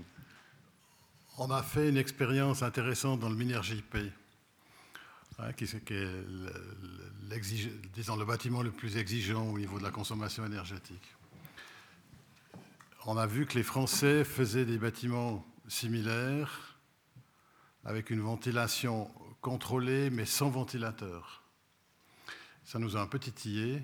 On a été les, rendre visite à Paris pour bien comprendre leur système et on l'a installé maintenant, c'est-à-dire dans un bâtiment Minergie IP, que ce soit une rénovation, une, maison ou aussi où on a fait un, bâtiment avec des, appartements en propriété par étage. On n'a qu'une extraction par appartement de l'air vicié, en général évidemment la salle de bain, respectivement les toilettes, pour évacuer aussi les odeurs. Et on a une grille qui est placée sur le cadre de fenêtre, une grille par pièce. Et cette grille, l'ouverture et la fermeture de cette grille, c'est ça la, la, feinte, règle par hygrométrie en fonction du nombre de, personnes qui sont dans la pièce. Plus vous avez d'amis en, buvant des verres, ben, plus vous allez transpirer. Hein. C'est-à-dire l'humidité va augmenter et ça va ouvrir le clapet. Et si la personne dans la pièce, parce que vous partez en vacances, alors la pièce sera plus sèche, alors le clapet va se fermer. On était un peu craintif au départ parce qu'on s'est dit, mais tiens, c'est vraiment tout bête comme, euh, système, euh, mais ça fonctionne vraiment à merveille. Et les clients sont très très contents. On a eu des craintes, évidemment, comme tout le monde, de dire, mais tiens, est-ce que euh, c'est pas de l'air qui est trop froid qui rentre dans l'appartement? Mais à partir d'à peu près de 25 cm de distance, vous ne sentez plus le détlaté, c'est-à-dire que l'air s'est déjà mélangé parce que les débits sont très très petits. Et ça fonctionne très bien, et on a reçu le label Minergie P. Ça, c'était une, une bagarre, mais on l'a quand même reçu. On a encore une question ici, puis encore d'autres oui, moi, bonjour, j'aurais une question concernant la revalorisation des extractions de terrain lors de construction. J'ai eu l'occasion à Paris, à l'Arsenal, euh, de voir une exposition euh, en 2017 euh, de Joly et Poiret concernant les terres de Paris. J'étais sidérée de voir la, quantité de matière extradée est la non-valorisation de ce matériau. Et il y avait en effet un exemple que Herzog et Meuron ont construit avec euh, des briques fabriquées par ces extrudats, en fait, pour la, le, séchoir à herbe de Ricola, notamment, il y a d'autres choses. Et je me disais, mais comment ça se fait qu'on ne pourrait pas revaloriser toute cette extraction de matériaux? Parce que c'est c'est vraiment dommage. Si c'est pour boucher des trous dans le paysage et changer la configuration du paysage, c'est pas non plus une solution. L'homme de la revalorisation. je ne peux pas en dire beaucoup plus que ce que vous venez de dire. Donc, c'est vrai que ils ont fait aussi le Schaulager à, à, à, Bâle. Effectivement, ils ont pris les matériaux sur place parce que c'est un gros problème, hein, les excavations. les, tous, les, tous les recycleurs. Euh, Eberhard à Zurich, il y en a d'autres, ils ne savent pas où mettre ces matériaux parce qu'avec le temps, ces, dépôts sont, pleins. Ils sont pleins. Donc, euh, ils ont réutilisé sur place, et ça c'est intéressant, sur place, euh, ces matériaux d'excavation pour le bâtiment lui-même. Donc là, je trouve qu'il y a, là, de nouveau, il y a une, je pense que les, architectes ont une grande responsabilité parce que finalement, euh, il faut sortir un peu des schémas habituels nous, on, on parle de, toutes, les, toutes, les, questions techniques, on, comprend bien, mais il, faut aussi sortir un peu de cette, euh, de cette approche-là pour pouvoir développer de nouvelles choses auxquelles on ne pense pas, mais qui sont finalement utiliser la terre qui se trouve autour de, soi. Il y a beaucoup de pays où ça se fait hein, automatiquement. Mais là, il y a un peu une réflexion un peu faussée et qui nécessite, à mon avis, de repenser les choses différemment, effectivement. Si quelqu'un souhaite ajouter quelque chose, vous avez une autre question ici? Merci. Bonsoir. J'aimerais savoir, est-ce qu'il existe des chiffres par rapport, si vous mettez euh, une isolation à l'extérieur du bâtiment, est-ce qu'il existe des chiffres pour savoir la perte de lumière à l'intérieur du bâtiment? Parce que si vous avez, euh, ben, les, fenêtres sont plus à l'intérieur, donc il y a une perte de lumière. Alors, on aura déjà des pertes de lumière avec le, triple vitrage si vous partez avec du triple vitrage. Ensuite, il y a des bons et des mauvais triple vitrage, il faut faire attention. Et après, bien sûr, si on a un raccord euh, d'isolation de façade de, je sais pas, de 10 ou 12 cm, euh, c'est de la lumière, bien sûr, qui est aussi un peu perdue. Euh, c'est pour ça qu'il faut bien regarder ce qu'on peut faire dans, ces cas-là. On, a eu fait des fois des isolations mixtes quand le bâtiment était vide au niveau de rénovation. On mettait un petit peu dehors d'isolation, un petit peu dedans, justement pour éviter euh, ces, problèmes de perte de lumière. Et dans les bâtiments où on rénovait de l'intérieur, on avait d'autres problèmes. On avait gardé toute la lumière de la fenêtre, mais on avait tellement rajouté d'isolation que les gens n'arrivaient plus à ouvrir la fenêtre sans se coucher donc sur la tablette. Donc oui, on a un effet aussi un peu inverse. Donc c'est compliqué. Donc chaque bâtiment à voir, mais c'est vrai qu'on peut avoir euh, des, pertes de lumière si on a vraiment euh, au niveau énergétique euh, envie de faire quelque chose de bien au niveau de la façade. On peut changer les matériaux d'isolation sur le retour de la fenêtre, avoir des matériaux, euh, je dirais, de meilleure qualité euh, thermique, avec une épaisseur euh, minimisée, je dirais, ce qui permet de garder le plus de lumière possible dans, le bâtiment. Comme complément, je crois qu'il a le, professeur Raphaël Compagnon à l'école d'ingénieurs de, Fribourg qui a fait ce travail avec les étudiants de calculer la perte de lumière à cause de l'isolation périphérique. Bonne référence. On va prendre encore deux questions, puis ce sera la fin. Une autre ici. Oui, d'abord, je voulais euh, quand même euh, remercier et féliciter M. Deperrault d'avoir mis cette plateforme en marche. Parce que la rénovation à Neuchâtel, dans un vieux bâtiment en 1862, il y avait naturellement des parquets magnifiques. Comme il n'y avait pas de chauffage central, il n'y avait que des poêles en catel. Euh, il était évident que la solution, c'était de mettre le chauffage au sol. Par conséquent, il fallait arracher les parquets. Et ça a été extrêmement. Ils étaient bicolores, ces magnifiques parquets de chêne, euh, vous savez, avec les, formes carrées. C'était extrêmement difficile de trouver quelqu'un qui vienne prendre ces parquets. Et ça s'est fait quand même. J'avais aussi des armoires magnifiques avec des moulures. Et quelqu'un qui, rénovait une maison est venu prendre ça. Et un, un antiquaire, en guillemets, est venu prendre les parquets. Donc, moi, je vous salue parce que j'avais beaucoup de difficultés euh, à, remettre ces choses, sans compter les éviers en pierre, dont certains étaient des éviers d'angle, euh, mais pas d'angle, si vous voulez, plutôt triangulaire, etc. Euh, le gars de la de l'urbanisme, on a quand même pris un pour lui. voilà, ça c'est la petite histoire. Après, il y a une chose par rapport aux déchets, c'est peut-être une anecdote intéressante. Quand le stade de football de Neuchâtel a été démoli pour en construire un nouveau, il y avait naturellement énormément de déchets. Euh, c'était un stade partiellement en béton armé, on va dire ça. Il y avait une solution, une proposition qui a été faite par un ingénieur euh, biolo et géologue qui a dit c'est très simple, on est tout près du lac, on va mettre un tapis roulant, on va charger ces déchets sur les barges qui appartiennent au type qui, depuis deux générations, vide le gravier dans le lac. Et on va aller boucher les, endroits où on a dragué. Eh bien, l'État a pris l'autre décision.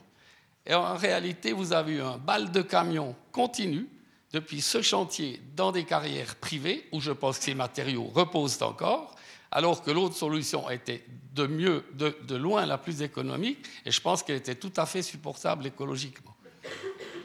Ah oui, j'ai une dernière question. Est-ce que dans la construction, les, architectes tiennent compte du coût des outils, de chantier, des grues, etc. Parce que si vous prenez les pyramides, il y avait juste un jardin à entretenir au niveau énergie grise, et les gens faisaient leur boulot en, en trimballant la marchandise euh, avec les moyens du bord. Maintenant, quand vous voyez les chantiers, les grues, les machines, c'est quand même assez intéressant. J'aimerais bien savoir quel est l'impact de, tout ce, euh, toute cette infrastructure dans les chantiers actuels. Vous avez une idée? Moi, je n'ai pas de chiffres. Je n'ai pas, de chiffres non, plus, mais je crois qu'il faut bien voir que les Égyptiens à l'époque, qui travaillaient au fouet. Hein. Le coût humain. Il y avait du monde à nourrir par ailleurs.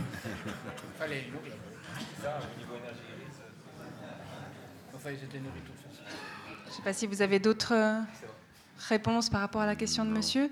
Et peut-être aussi, effectivement, euh, vous encourager à la voir. Alors, je n'ai pas pratiqué euh, la plateforme en tant que ni architecte ou comme ça, mais de simplement voir le site qui est extrêmement bien fait. Il y a des systèmes d'alerte. Enfin, ça a l'air assez raffiné, mais très, très simple d'accès. C'est vraiment remarquable. On a une dernière question ici. Monsieur de Perrault a signalé que les, incitations économiques à reconstruire plutôt qu'à rénover je pense. Hein, c'était ça votre euh, suggestion. Pas compris. Excusez-moi. Votre suggestion, c'était, je pense, de, souligner les incitations économiques euh, de, rendement financier à, rénover plutôt qu'à à, reconstruire plutôt qu'à rénover. Mais il y a une autre incitation, d'ailleurs, qui peut recouvrir la première, c'est cette euh, densification de, l'habitat. Et j'aimerais savoir si euh, un immeuble neuf à, plusieurs appartements a en principe une, empreinte, euh, une empreinte de carbone inférieure à, une villa de, même surface ou, ou deux, deux, trois villas de même surface que le bâtiment final à logement multiple. Est-ce que les logements multiples dépensent moins d'énergie que, des maisons individuelles? Je pense que M. Lutz va pouvoir y répondre mieux que moi. Ce que je peux quand même euh, lier à la question que vous posez, une partie de réponse en tout cas, c'est quand même la question de la consommation. C'est de quoi a-t-on besoin?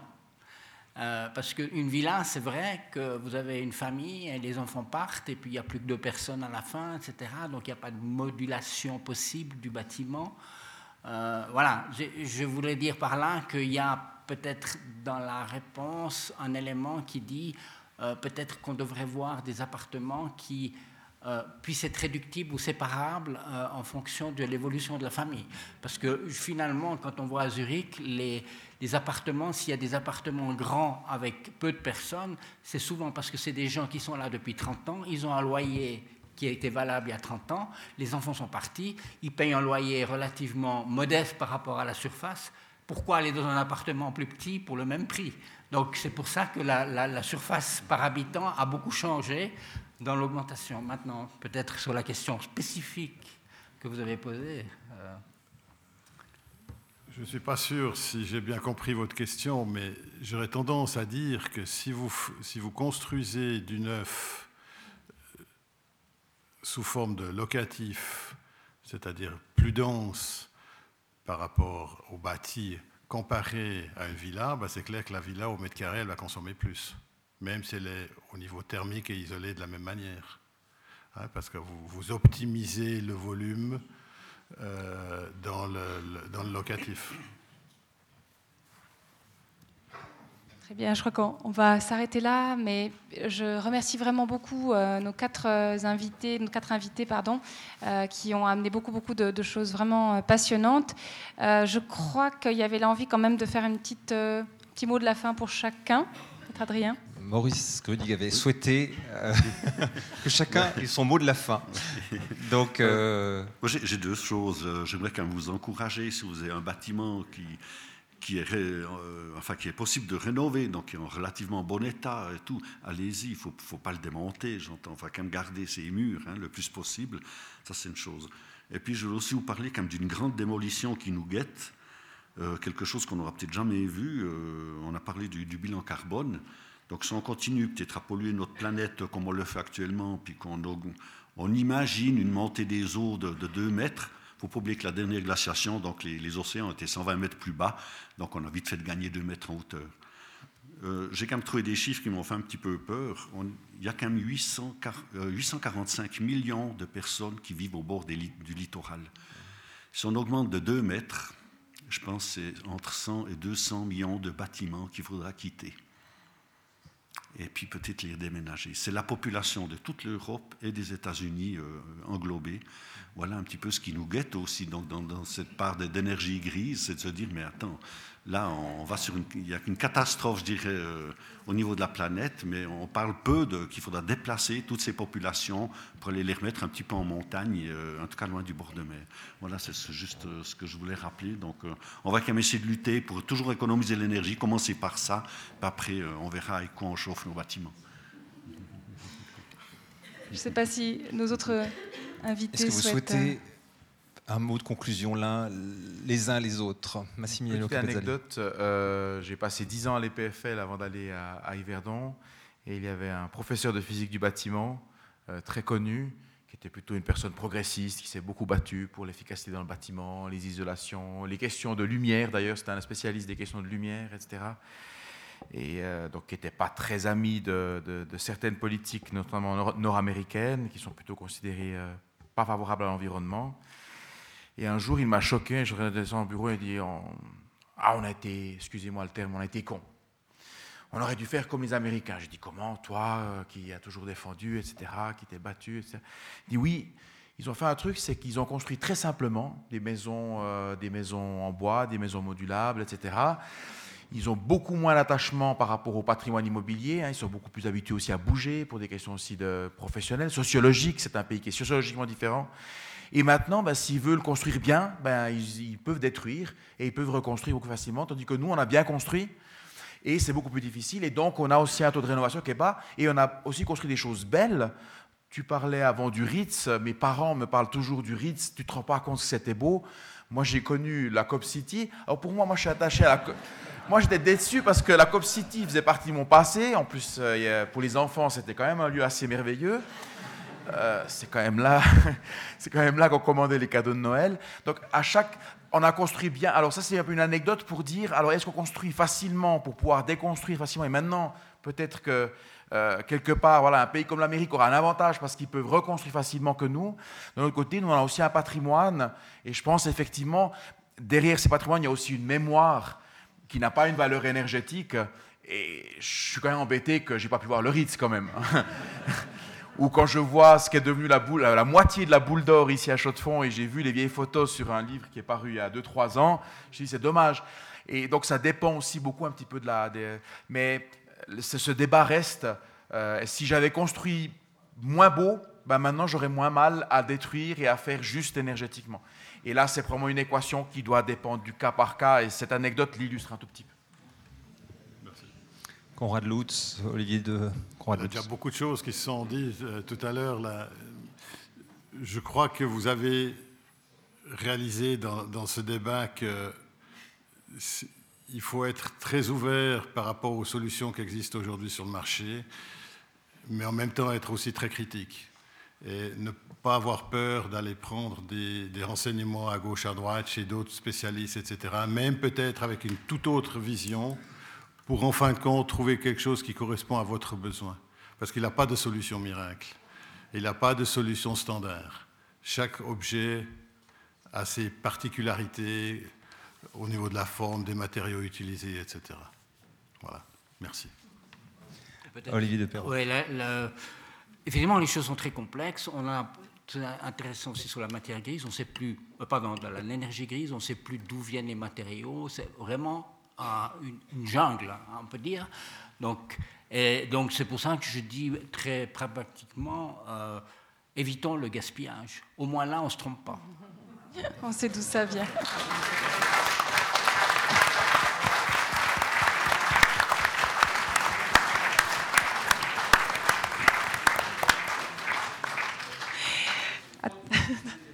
Merci beaucoup Adrien Zerbini aussi d'avoir euh, mené ça de main de maître. Et puis voilà, il y a encore des questions qui, bourgeonnent dans la salle, mais euh, on va s'arrêter là parce que, l'enregistrement arrive au bout.